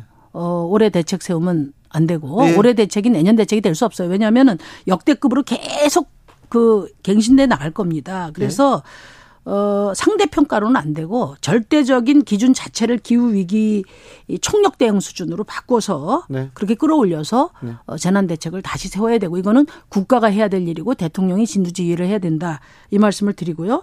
우리 옛날에 한국 지리 시간에 다 배웠잖아요. 대한민국 국토의 70%가 산이거든요. 네. 그리고 대부분 퇴적암이에요. 네. 그러니까 이게 폭우가 심해지면 자연히 산사태가 늘어날 수밖에 없거든요. 예. 그래서 이, 이 이런 어떤 국지성 게릴라성 호우에 대비해야 되고 특히 도시형 그 게릴라성 호우가 생기면은 굉장히 앞으로 큰일이 날 수가 있습니다. 네. 중장기적으로 볼 때. 네. 왜냐하면은 그 저 배수지가 없잖아요. 다 아스팔트잖아요. 예. 어? 그렇기 때문에 이 그 배수지를 어떻게 그 이제 확대할 것인가에 대해서 그린 리모델링이 전반적으로 진행이 돼야 돼요. 우리 강남역 그 저지대 침수, 침수된 거 봤지 않습니까? 네네. 이제 그게 그 수준이 아니라 아스팔트로 깔린 아파트 단지에 이제 물이 차오를 수도 있다. 그런 점에서 저는 어 아까 제가 국제라고 이야기를 했는데 네. 어떤 반복된 어, 재해를 막을 수 없었다는 점도 있지만 이제는 이런 반복된 재해 기준으로는 안 된다는 거죠. 예. 그래서 국가가 기후 위기에 대한 총체적인 재난 대책을 다시 세워야 된다. 물론 뭐 예. 재난 대책만이 아니라 어, 산업도 마찬가지고 다 그렇습니다만은 그 네. 점을 꼭 강조드리고 싶습니다. 네. SNS에 어, 해시태그 이렇게 걸고 무정부 상태 이렇게 많은 시민들이 화가 났어요. 정부는 어디 있느냐, 대통령은 어디 있느냐 이렇게 화가 났습니다. 대책을 내놓아야지 사람이 이렇게 죽는데 정부는 어디 있냐 얘기하고 있는데 뭐 대책을 세우겠다, 강구하겠다 이걸로 끝날 일은 아닌 것 같습니다. 자, 양평 고속도로 문제도 그렇고요, 일본 오염수 문제도 그렇고 어, 정부에 굉장히 부담되는 그런 이슈였어요. 사안이었는데 그런데요 대통령 지지율도 문제지만 민주당 지지율, 야당 지지율이 끔쩍도 안 합니다. 이건 어떻게 봐야 됩니까? 뭐 대통령 지지율도 뭐 잘하든 잘못하든 네. 거기 이제 고착화돼 있고요. 네. 야당 지지율도 그런데 그건 이제 야당으로서 어 책임을 다 못하기 때문에 그런 거죠. 그러니까 이제 양당 체제가 거의 지금 막다른 골목에 오지 않았나 네. 아, 그런 생각이 들고 네. 서로 간에 말하자면 내로남불 정치, 진영 정치, 뭐뭐 뭐 포퓰리즘 정치에 이렇게 구조화돼 가지고 예. 어, 여기서 어, 벗어나기 힘들어 보입니다. 예. 그렇기 때문에 저는 양당 체제를 그 높이 양당 체제를 쌓아 올린 예. 그 성벽을 예. 허물어서 예. 여기도 다당 다원적인 어떤 정당 체제를 통해서 경쟁 체제로 전환해야 된다. 그렇게 경쟁을 좋아하면서 왜 정치권에는 경쟁 체제를 도입하지 않는지 모르겠어요. 그래서 내부 혁신 뭐 노력을 많이 이야기하는데 우리가 뭐 선거 때마다 혁신 혁신 많이 들어봤지만 결국은 어 국민들 눈속임에 불과하거든요. 이제 그걸 우리 국민들이 인식하기 시작했다고 봅니다. 네. 그래서 뭐 이렇게 하다 보면 결국 찍을 데 없으니까 차악의 선택을 하겠지. 이렇게 지금 양당이 아니하게 생각하는 것 같은데 저는 이번에는 국민들이 결 단을 하리라고 봐요. 이번에는 그럴까요? 네. 제3의 길, 아, 제3 세력 필요해, 어, 다당제 필요해, 얘기하던 사람들도 선거 때만 되면 이렇게 선택을 못, 못 하는데. 그러니까 이제 양당을 대체할 수 있는 대한 세력이 믿을 만한 대한 세력이 없기 때문에 그렇고, 네. 정의당이 이제 대표적으로 국민들께 에, 국민들이 자신 있게 선택할 만큼 네. 잘 하지를 못했지 않습니까? 그러니까요. 굉장히 뼈 아픈데 네. 근데 구조적인 문제도 분명히 있습니다. 네. 그래서 어, 선거제도 바꿔야 됩니다. 아니 근데 네. 선거제도 다 바꿔야 된다. 국민들도 다 바꿔야 된다. 그러는데 안 바꾸잖아요. 선거 코앞에 선거제도 개편한다. 결국 자기들이 기득권 안 내려놓잖아요. 저는 그래서 어, 꼭 정의당을 찍어 주십시오. 이렇게 말씀은 드리지 않겠습니다. 네. 근데 양당은 잘못하면 이번에 매를 드십시오. 네. 예. 그래서 그 그럴까요? 그 어떤 뭐 정의당이 아니라도 네. 어, 첫 술에 지금 양당을 대체할 수 있는 정당이 만들어지기는 어렵지 않습니까? 네. 그렇기 때문에 에, 이 양당 이렇게 해서는 안 된다는 것을 명확하게 보여주면 네. 또 이제 제3지대에도 그 어떤 국민들의 뜻을 받들 수 있는 가능성 있는 네. 그런 시도들이 다양하게 있고 네. 어, 성원해 주시면은 아마 어, 이제는 또 다른 양당이 아니고 네. 다원적인 어, 정당 체제 하에서 어, 책임 연정이 가능한 네. 그런 다원적 민주주의로 전환될 수 있다고 봐요. 내년 총선의 시대 정신은 다원적 민주주의다. 저는 그렇게 생각합니다.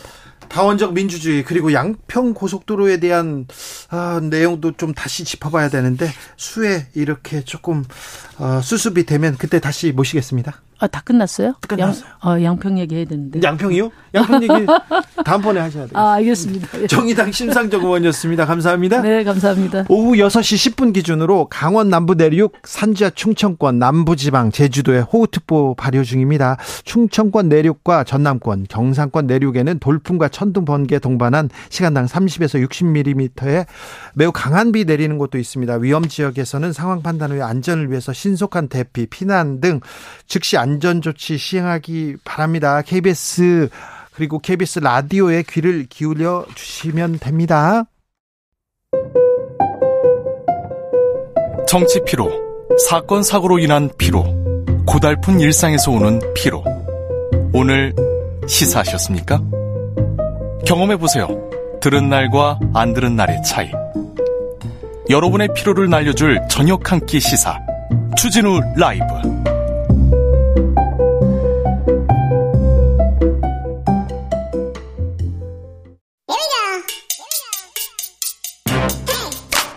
뉴스를 향한 진지한 고민 기자들의 수다.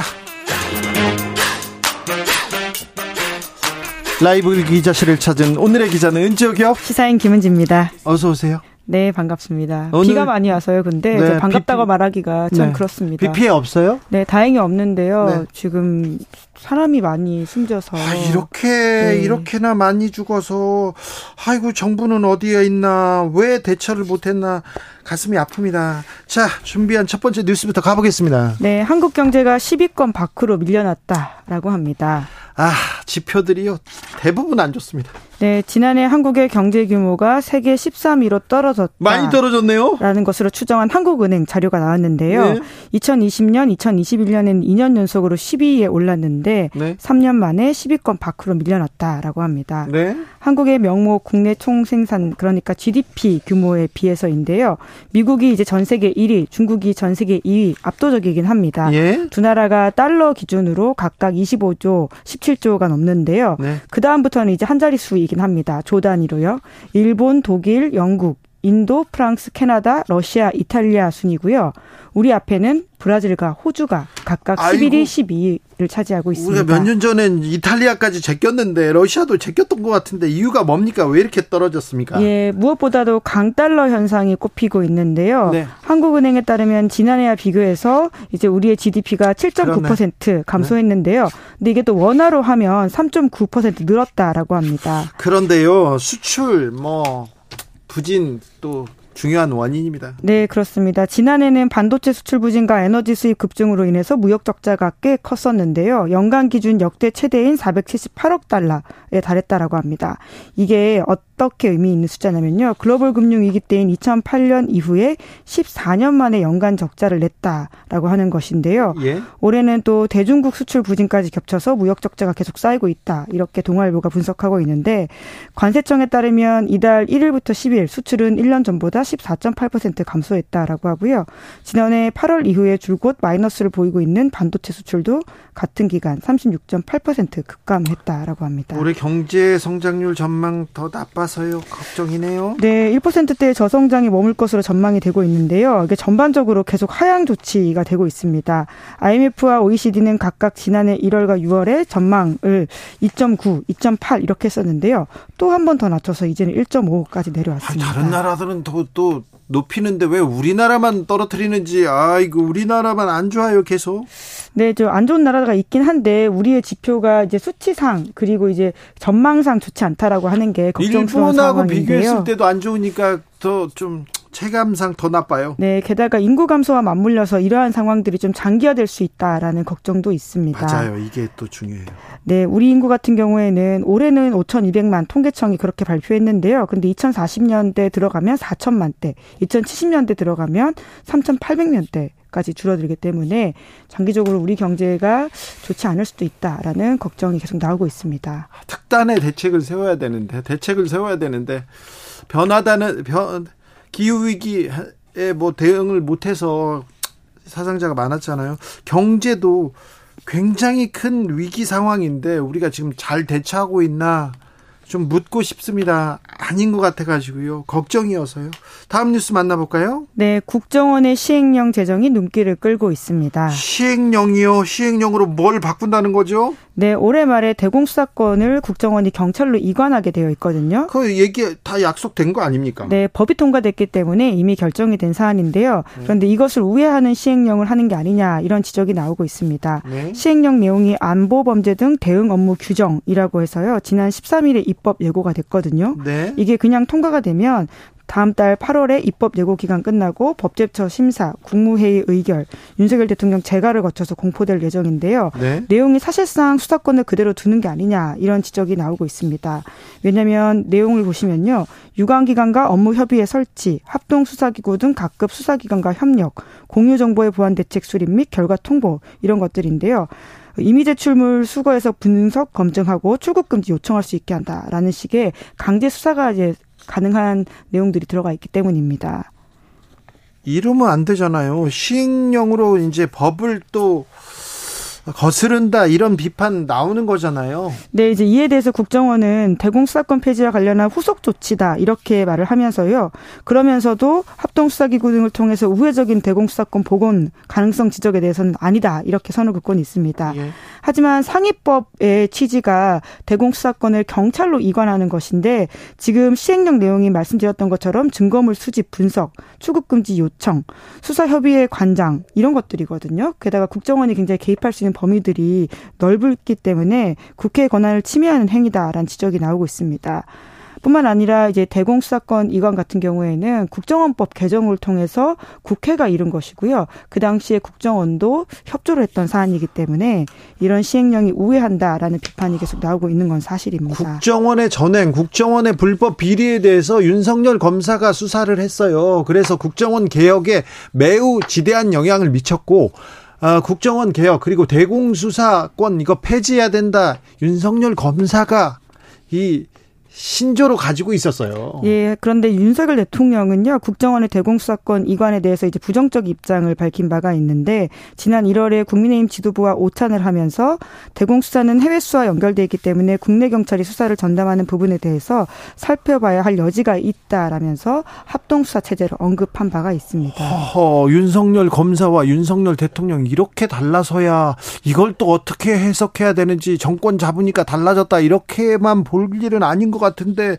이거 좀 설명을 해야 될 것 같은데요. 그런데요 시행령 정치 아니 상위법을 지금 위반하고 그냥 패스하고 패싱하는 시행령 정치 반복된다 이 얘기는 계속됩니다. 네, 사실 뭐 윤석열 정부만의 문제는 아니고요 역대 정부에서 계속 있었던 일이긴 합니다. 이제 법 개정이 쉽지 않은 경우에 우회하는 상황이라고 볼 수도 있고요. 빠르게 사회적 논란을 피해가면서 재정 개정을 한다라는 것인데 비판은 계속 있어 왔습니다. 말씀처럼 시행령 정치다. 이렇게 이야기하는 것인데요. 시사인에서 지난 1년 동안 윤석열 정부의 이 대통령령을 전수조사한 바가 있는데 어, 같은 기간 동안 비교해 보면 역대 정부를 봤을 때 가장 많긴 합니다. 아무래도 지금 여소야대 국면이다 보니까 국정과제를 추진하는 과정에서 국회를 우회하는 경향이 심화된 것으로 보입니다. 법률가고 헌법 정신을 강조하는 분이 윤석열 대통령인데 왜 이런 일이 계속 이렇게 반복되는 건지 씁쓸한 요즘 정치의 모습이네요. 마지막으로 만나볼 뉴스는요? 네, 할리우드 배우와 작가들이 동반 파업에 돌입했습니다. 이거 매우 중요합니다. 할리우드 작가들은 왜 파업한지 이거 뭐 먼 나라의 일이고 뭐 배우들 일이 아닙니다. 이게 전 세계 전 직종에 이제 이 문제 고민해야 됩니다. 자, 63년 만에 있는 일인데요. 매우 중요한 일입니다. 자, 들어보십시오. 네, 미국 작가 조합은 지난 5월부터 파업을 하고 있는데요. 네. 근데 이제 할리우드 배우들이 동참을 하면서 더 네. 사이즈가 커졌다 이렇게 이해하시면 됩니다. 네. 게다가 미국에서 배우들이 동반 파업을 하는 것은 도널드 레이건 전 대통령이 배우 노동조합장 맡았던 1960년 이후에 처음 있는 일이기 때문에 더욱더 눈길을 끌거든요. 1960년에 도널드 레이건 그 이분은 노조 로널드, 운동을 하시던 네. 분이셨어요. 네, 그 미국의 유명한 보수 정치인 나중에 네. 됐죠. 그렇죠. 네, 배우들이 작가들과 동반 파업에 나서게 된 가장 일차적인 이유는 이 OTT 스트리밍 시대가 도래하 면서 대형 플랫폼의 수익이 커지고 있는데요. 네? 정작 대형 제작사들이 과실을 독점하고 있기 때문이다라고 합니다. 여기에 예. 여기에 매우 중요한 이슈가 하나 더 터집니다. 네, AI. 그렇죠. 생성형 AI 도입에 따라서 배우와 제작자 간의 갈등이 더욱더 커지고 있다라고 하는데요. 배우들은 AI가 생성하는 이미지에 자신들의 외모나 목소리가 무단으로 도용될 가능성이 있다면서 디지털 초상권 보장해달라 이렇게 요구했는데요. 제작자들이 이건 받 않고 있죠. 예, 이건 못 받는다고 합니다. 그러니까 엑스트라 때나 조연 때 얼굴을 한번 목소리를 한번 이렇게 보여줬잖아요. 그거를 어, 계속해서 다시 쓸 수 있다는 거예요, 이제. 다시 쓰고 싶어 한다는 거예요, 제작자들은. 그런데 배우들은 그러면 안 된다고 얘기하고 있습니다. 네, 실제로 딥페이크 광고가 만들어졌었는데요. 네. 그 다이하드 배우의 브루스 윌리스 유명하지 않습니까? 예? 지난해 실어증, 으로 은퇴를 했었는데 자기도 모른 새 전성기 모습을 이용한 딥페이크 광고가 만들어져서 이미 논란이 된 바가 있다라고 합니다. 네. 그리고 이번 파업에는 배우, 작가, 아나운서, 스턴트 연기자, 스태프 이렇게 16만 명 규모가 참여하고 하고 있다고 합니다. 유명 배우들도 지지 선언했습니다. 얼마 전에 맷 데이먼이 시사회 행사 갔다가 사라졌어요. 갑자기 왜 그런가 했더니 파업 때문이었더라고요. 네, 크리스토퍼 놀란 감독의 새 영화 오펜하이머 시사회에서 어, 그맷 데이먼 배우가 그렇게 했는데요. 사진만 찍고 시사회장 떠나면서 이렇게 말했습니다. 우리는 배우들이 공정한 협상을 이뤄낼 수 있을 때까지 강하게 버텨야 한다라고 하면서 지지 선언을 한 건데요. 많은 스타들이 지금 파업에 참여했습니다. 네, 최근에 이제 한국에 내한했던 바비 영화로 마고 로비 배우가 있고요. 아유, 마고 로비도 했네. 예, 메릴 스트립, 제니퍼 로런스, 벤 스틸러와 같은 유명 배우 300여 명도 파업 참여를 밝혔습니다. 네. 이제 그러다 보니까 아까 말씀하신 것처럼 시사회에 참석하지 않는 사례 같은 것들도 있다라고 하는데요. 예? 여러모로 커질 것 같은 상황입니다. 자, 이번 파업에 결정적인 이유가 많이 있는데 AI가 앞으로 이 산업을 어떻게 바꿀지, 이 세상을 어떻게 바꿀지 우리도 고민하기 시작해야 됩니다. 네, AI가 잠식할 할리우드 미래에 대한 우려가 크다라고 하는 것이 말씀처럼 이번 파업의 핵심 사안이라고 할 수 있는데요. 네. 생성형 AI가 대본 쓰고 AI 디페이크 기술이 배우의 신체와 연기를 대체하면서 배우의 직업, 작가의 직업이 이제 없어질 수도 있다라고 하는 우려가 나오고 있거든요. 네. 이미 현실화되고 있습니다. 아까 말씀드린 것처럼 브루스 윌리스 같은 경우가 있고요. 뿐만 아니라 마블의 신작 Secret Invasion이라고 있는데 여기 오프닝 영상은 아예 AI가 만들었다라고 합니다. 그래서 이 작가 조합과 배우 조합 같은 경우에는 이 문제를 계속 제기하고 있는데요. 지금 이제 쉽지 않은 상황이라서 파업까지 가게 된 것이고요. 할리우드만이 아니라 독일 그리고 유럽연합에서도 AI 규정 강화를 촉구하고 있습니다. 영국의 배우 조합도 AI 때문에 배우들 일자리 없어진다면서 파업을 예고한 바가 있고요. 우리나라에서도요, 최대 웹툰 플랫폼에서 AI 보이콧 운동이 벌어지기도 했습니다. 생성형 AI는 더욱더 이 파괴력이 크기 때문에 지금 상황이 더 급변하고 있다라고 보이는데요. 네. 나온 지 1년도 아직 안 됐는데 굉장히 63년 만에 최대, 최대의 변화를 이끌어내고 있는 상황입니다. 언론사에서도요, 그냥 뭐 제목만 바꿔가지고 제목만 좀 자극적으로 바꿔서 거의 비슷한 기사 많이 쓰잖아요. 그거 AI로 쓰면 하루에 100개도 쓸 수 있잖아요. 뭐 기자 노동에 대한 여러 고민도 필요한 시점이긴 하죠. 그렇죠.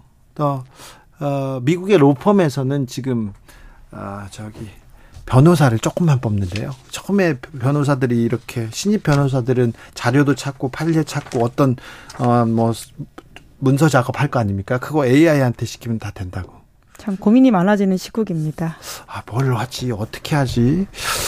아, 참, 어떻게 살지. 고민하셔야 됩니다. 여러분도 고민하셔야 돼요. 내 직장이, 내 직업이 어떻게 변할 것인지, 누가 대신할 건지, AI가 지금 대신하고 있어요. 그래서 고민해야 됩니다. 이 문제에 대해서는 저희가 시간을 갖고 더 토론해 보겠습니다. 기자들의 수다 시사인 김은지 기자 함께 했습니다. 감사합니다. 네, 고맙습니다. 교통정보센터 다녀올게요. 김민희 씨.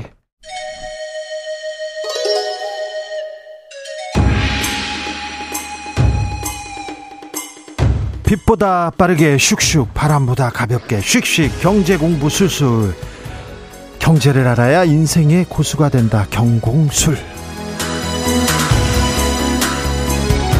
경공술 오늘의 선생님은 한문도 서울사이버대 부동산학과 교수입니다. 어서 오세요 교수님. 네 안녕하세요. 네 비 피해 없으시죠? 아 네네. 네, 네. 자 기준금리는 동결됐습니다. 네. 자 미국 금리는 또 올라갈 수도 있다면서요? 거의 확실하죠. 올라갈 자, 기준 금리는 동결돼 있는데 은행권 금리는 올라갑니다. 네, 맞습니다. 그렇죠? 올라가고 있어요. 자, 금리가 올라가면 부동산이 불안해서 가만히 있어야 되는데. 그죠? 네. 그러거나 떨어져야 되는데 네네. 그런데 부동산이 들썩인다 기사 계속 나옵니다. 경제신문 계속 그렇습니다. 한국경제 서울 아파트 바닥 쳤나 아, 올라갔다. 데일리안 4연속 동결된 기준금리 부동산 바닥론 또 거기에 얘기합니다. 그리고는 조선일보 부동산 전문가들 추가 하락 가능성 없다. 살 거면 올해 안에 사라. 이렇게까지 구체적으로 쓰기 시작했습니다. 자, 네, 네. 어떻게 봅니까? 영끌 2라고 보시면 되겠죠. 영끌 2 해라. 영끌 해가지고 지금 집 사라는 얘기잖아요. 예, 영끌 이미 다 한번 겪었잖아요. 예. 아, 국민들이. 예. 그걸 또 언론들이 지금 부추긴다고 보고 있습니다. 제가 볼 때. 그죠? 예, 당연하죠. 왜냐하면 뭐 경제 상황이 좋은 것도 아니고. 안 좋죠. 대출을 갖다가 지금 뭐 DSR 제도가 바젤 3 때문에 쉽게 풀 수가 없기 때문에 제한이 있거든요. 네. 그러니까 재정 정책 외에는 특례보험자료로는 쓸 게 없어요. 예. 대출이 안 받쳐주고 소득이 안 늘면 당연히 주택 가격은 조정을 받겠죠. 예. 그런 상황인데 이 정부의 그 특례보험자리론하고 대책이 아직까지는 효과가 지금 남아 있어요. 예. 6월 그 정도 지나고 이제 7월 들어왔잖아요. 예. 7월 그 들어오면서 약간 이제 변화의 조짐이 나오고 있습니다. 실제로. 실제로. 네. 실제 실제로 부동산의 온기가 좀 있기는 한데. 아, 온기가 식어가고 있다는 게 보이죠. 식어간다? 네, 벌써. 그래요? 7월 초에 돼서 그 거래량이 조금 줄고 있습니다, 일단. 그래요? 네, 그리고 6월 달에 거래량이 한 5천, 6천 가 줘야 지금 7월 달도 뭐 8천 가고 이래야 이제 말씀하신 바닥이고 상승인데 지금 그게 선이 꺾이고 있습니다. 그래요? 마치 6월 달에 반짝 무역 흑자 됐다가 7월에 지금 열흘 만에 무역 적자 확 돌았었잖아요. 네. 이런 거하고 똑같은 모습의 초입 모습을 좀 보이고 있어가지고 네. 제가 볼 땐 7월 한 달 지켜보시면 시장 변곡점이 좀 나올 것 같다는 생각을 하고 있습니다. 자, 경기 안 좋아요. 경제 지표 다 안 좋습니다. 금리는 또 올라가고 있고요. 네, 그렇죠. 실질 금리는 더 올라가고 있고요. 미분양 부동산 쌓인다, 땡처리 나온다 이런 뉴스도 있어요. 네, 나오고 있습니다. 나오고 있잖아요. 네, 네. 그러면은 근데 이렇게 바닥 바닥이다 추가 하락 가능성 없다 이렇게 얘기하는 거는 좀 무책임한 거 아닌가요? 아, 무책임하죠. 국민들이 볼 땐 무책임한 거고 예. 그분들 입장에서 뭐 자본주의 사회 입장에서 예.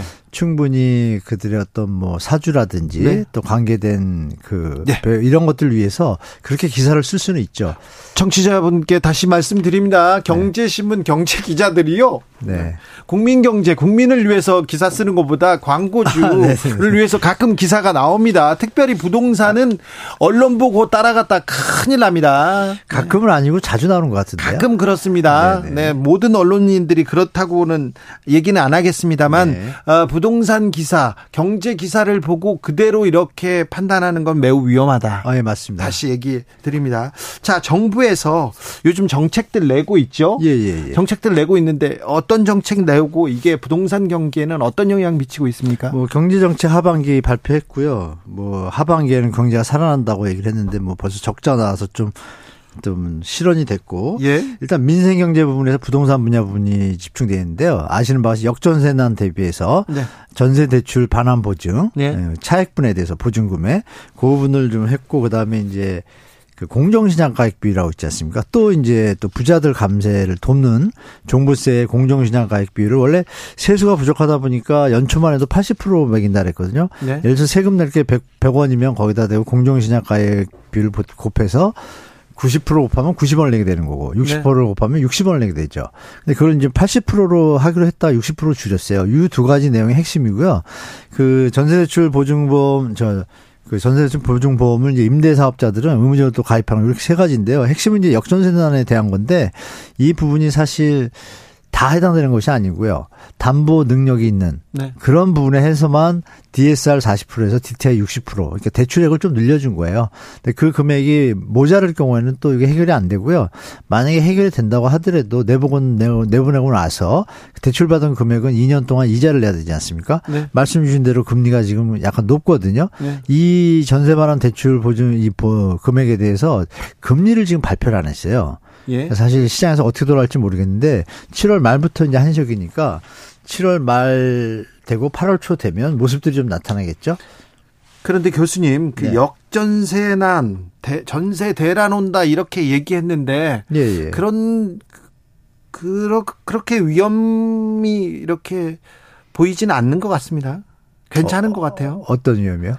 저, 전세 대란 나오고 역전세로 큰일 났다 뭐 사람들 그러진 날 일이 없었죠. 역전세 집 팔면 되는데요. 집 팔아서 갚고 보증금 내주면 되는 걸 왜 이렇게 좀 이상하게 약간 아. 요새 조금 좀 사실 그러네요. 있는 분들을 위한 정책 쪽으로 좀 많이 기울어진 느낌이 사실 있죠? 그러네요. 예. 네, 전세 사기 피해자분들 그 지금 뭐 원금도 회복 못 하고 있는데 집 팔아서 갚으면 되죠. 주면 네, 되죠. 네, 그게 간단한 걸 갖다 왜 그 시장을 개입을 해서 예.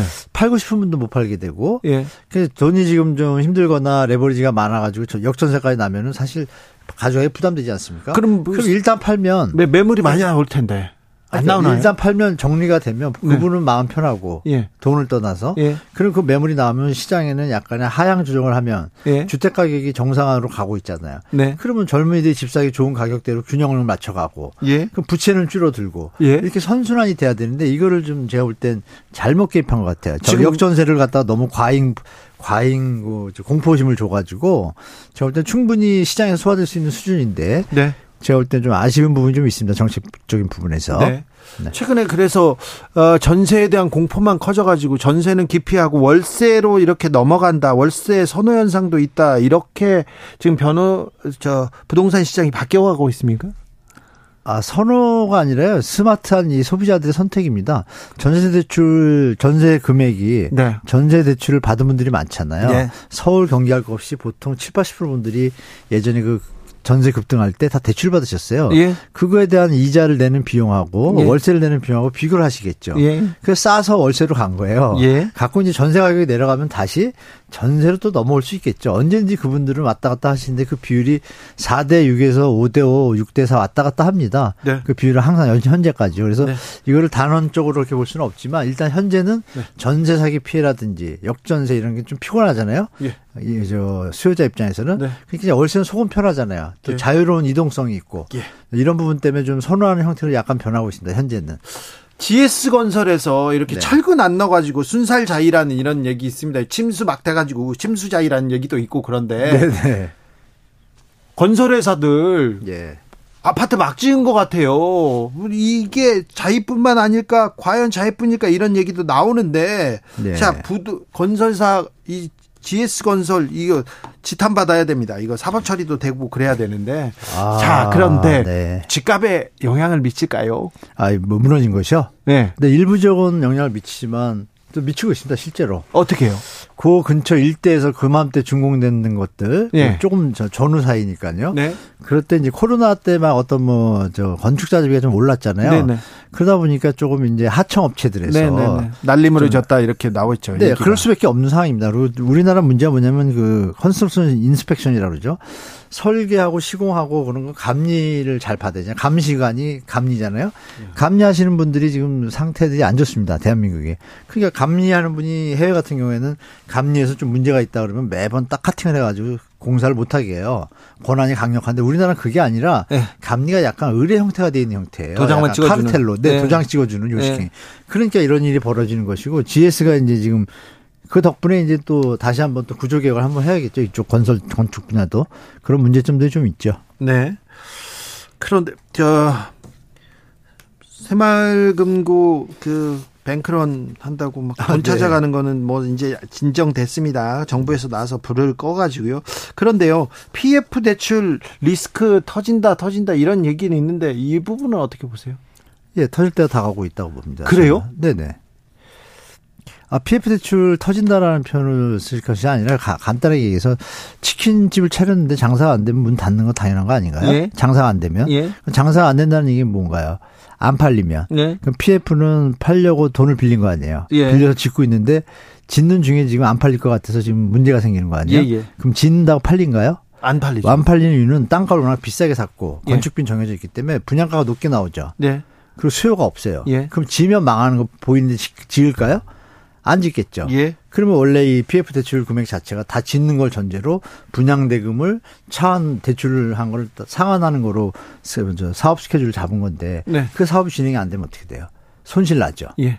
그게 이제 점점 다가오고 있는 거죠. 교수님 그런데 요새 방, 방심하면 안 되죠. 요새 또 경제신문 기사 보면요, 부동산 네. 기사 보면 공사비가 워낙 올랐다. 이제 아. 자재값도 올랐다. 그러니까 지금 사는 게 제일 싸다. 아, 정말 그건 나쁜 나쁘다 그런 표현이 뭐 그건 정말 좀 과장 과장된 표현입니다. 과장된 기사입니까? 제가 간단히 말씀드리면 네. 시멘트 우리가 이제 시멘트가 좀 많이 들어가잖아요. 철강하고 두 개가 네. 많이 올랐죠. 시멘트하고 철강이. 시멘트가 뭐 아시는 바와 같이 콘크리트가 있고 레미콘이 있잖아요. 예. 이 단가가 시멘트 재료가 유연탄이 좀 제일 많이 들어가요. 예. 유연탄 가격이 지금 높을 때는 400, 400, 기준 단위냐 까먹는데 400, 400원이었던 게 지금 150원 내려왔습니다. 아, 떨어졌어요?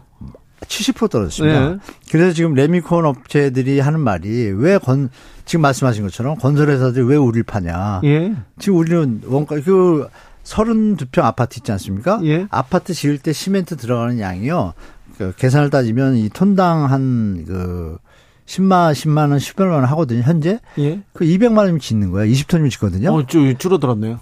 아, 그러니까 제가 드린 말씀 그죠. 주택 가격이 5억 10억인데 예. 집 하나에 들어가는 시멘트 값이 200만 원어치인데 어, 네. 그걸 가지고 건축비 얘기하면 안 돼요. 철강은 조금 아직도 좀 높은 가격이에요. 예. 그러니까 전체 portion에서 예. 전체 분양가에서 50%는 택지비라고 보고 예. 50%가 건, 건축비라고 보면 50%에서 50%가 지금 철강, 시멘트 이런 쪽이에요.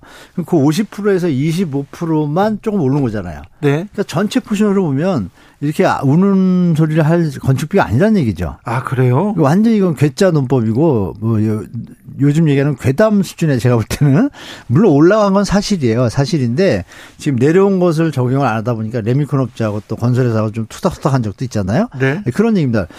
건축비 올린 게 빠졌는데 왜 그거를 그냥 덤태기로 레미콘 업체한테 매겨가지고 네. 레미콘 업체는 15%밖에 안 올렸거든요. 단가를 20%? 네. 네. 이런 게 좀 mismatch가 있죠. 그래서 건축비가 전체 분양가 영향을 미치는 건 지금 말씀하신 그런 거는 약간 그 과잉되게 확장 과장된 좀 표현이라고 좀 말씀드리겠습니다. 네. 아니 아무튼 부실 시공 건설사의 부실 시공이 나왔는데 네. 예, 예. 나왔으면 아니 품질이 형편없는 아파트면 집값이 떨어져야 될 거 아니에요. 상품값이 떨어지는 게 당연하잖아요. 아, 소리 없이 지금 떨어지기 시작하고 있습니다. 그래요? 네, 네. 그 누가 그 들어와서 살고 싶겠어요? 아니 근데 서울 아파트 가격 계속해서 몇 주 연속 올랐다. 이제 아, 그 데이터는 음. 한국 부동산 통계잖아요. 네. 제가 다 타 방송에서 말씀드렸는데 한국 부동산 통계는 신뢰도를 많이 잃었습니다. 그래요? 정성적 요인이 많이 들어가서 그래서 제가 확인 확인한 사실입니다. 네. 분명히. 그 때문에 100% 믿을 수가 없고요. KB 통계는 지금 49주째 하락으로 뜨고 있습니다. 아, 예. 전국도 하락, 서울도 하락입니다. 지금요? 네. 그럼 어느 통계가 맞는가요? K... 정성적 요인이 적게 들어간 게 더 맞겠죠. 그래요? 한국 부동산원은 정성적 요인을 넣었다고 저한테 분명히 얘기했거든요. 예. 그렇기 때문에 한국 부동산원은 제껴두면 그 기사를 악용하는 거죠. 그 통계 데이터를. 예. 제가 너무 과장되게 펌핑을 한다고 봐요. 아니. 왜냐하면 통계 신뢰성이 떨어지는 게 전 세계에서 주간 동향을 내는 데가 없거든요. 네. 그럼 월간 통계로만 보도를 내야 되는데 이게 지속적으로 어떤 기사를 내면 상승 상승 상승 0.01이라도 네. 그럼 이게 사람들이 조금 피곤하고 공포심을 자아내야 되잖아요. 네. 그쪽에 좀 연결되는 어떤 뭐 카르텔이 있는지 도, 대체좀 이해가 안 되는 형태로 나오고 있어서 좀 아쉽습니다. 제가 네, 볼 때. 네. 아무튼 지금 KB 부동산에서는 계속 40 네, 49주째 하락입니다. 예. 연속 하락. 서울도 하락이고요. 자, 아, 웃기죠. 똑같은 있는데. 올해까지는 하락세가 보일 거다 이렇게 얘기하는 분들이 많은데 근데 어떤 분들을 또 들어보면 내년에도 힘들다 이렇게 얘기해요. 내년에 힘들다는 건 어떤? 부동산 경기. 짧게 힘들 게 아니고요. 제가 볼 때는 좀 중장기적으로 예. 지금 저 정부 연착륙 정책을 일단 잘 썼잖아요. 네. 이 상태에서 더 상승으로 가기엔 좀 역부족인 것 같고 여러 가지 네. 경제 펀더멘탈이나 우리 저 소비상이나 뭐 경기상을 볼 때 그러면 이제 하방 요인이 있는가를 체크해 보면 너무 많거든요. 그 요인들이 이제 하나씩 하나씩 나올 때마다 그 예전에 2009년도에도 똑같았거든요. 2009년 때 대책 던지고 나서 딱 9개월 동안 오르고 10개월째부터 다 아시는 것처럼 6, 7년, 5, 6년 횡보했거든요. 하방 조정 받으면서. 예. 그런 시기가 올 가능성이 저는 많이 높다고 좀 보고 있습니다. 그래요? 그게 한 9월부터 좀 시작되지 않을까. 빠르면 8월. 이렇게 보십니다. 왜냐하면 또 입주 물량이 좀 많이 쏟아지거든요. 올해. 네. 특히 저 하반기 쪽으로요. 네. 그 하반기에 역전세난에다가 입주 물량에다가 또 기존 매물도 임대사업자분들이 단기 임대사업자 끝난 분들이 1년 안에 못 팔면 양도세 중과 대상이에요. 네.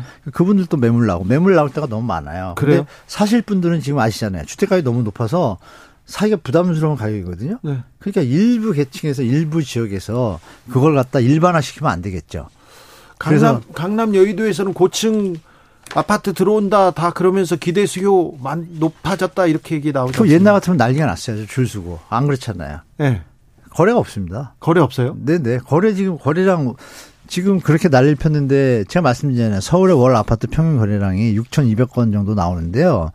지금 그렇게 난리가 나고 뭐 거래량이 늘었다고 지금 6개월째 기사가 나오는데 현재 시점 3,400개 찍었습니다. 6월 달도. 네. 그러면 3,500, 4,000도 안 된다는 거거든요. 그럼 평균도 안 되는 거예요. 이렇게 어마어마한 대책과 40조라는 돈을 퍼붓고 6개월 동안에 언론의 기사가 이렇게 했음에도 주택가가 여기서 더 못 치고 간다는 얘기 뭐냐. 가격의 임계점이 왔다는 걸 반증을 하는 거죠. 네. 우리가 이제 내려갈 일만 남았지 저는 제가 볼 때 더 올라가긴 좀 역부족이다라고 말씀드리겠습니다. 아, 그래요? 네네. 내려갈 일만 남았습니까? 저는 그렇게 보고 있습니다. 알겠습니다. 물론 국지적으로 뭐 네. 호재가 있는 지역들은 오를 수 있겠지만요. 네. 전체적으로 보면 좀 하방률이 더 강합니다. 네. 네. 이제 더 떨어질 데 없다. 집 사라. 이렇게 아니 아, 떨어진다는 표현보다 정상화가 빨리 돼야지 이게 대한민국이 제2의 도약기를 맞이하죠. 아, 이 미친 너무... 집값으로 유지된다는 거는 네. 전 국민한테 불행입니다. 아, 그렇습니까? 저는 그렇게 봅니다. 네. 지금껏 너무 올랐으니까 조금 아니, 규정을 받는 게 맞다. 아, 당연히 맞습니다. 그렇죠. 네. 좀 떨어져야 아, 정상화돼야. 정상화돼야. 네. 네. 지금껏 너무 올라 떨어지는 게 아니죠. 지금 너무 올라가지고 예. 떨어지려면 한참 더 가야죠, 사실. 알겠습니다. 네, 한참 네. 더. 뭐, 올해 내년까지는 갑니까 그렇게? 저는 정부가 정책을 잘하면 연착륙으로 예. 이게 조금씩 미세하게 경제 충격을 안 주면서 예. 안정적으로 장기적으로 한 4, 5년 가는 게 제일 국가 경제에 도움이 된다고 보고 예. 중간에 이제 PF나 이런 문제가 터지면 예. 조금 푹 떨어질 수도 있을 것 같습니다. 한문도 교수였습니다. 감사합니다. 네, 고맙습니다. 저는 내일 오후 5시 5분에 돌아오겠습니다. 주진우였습니다.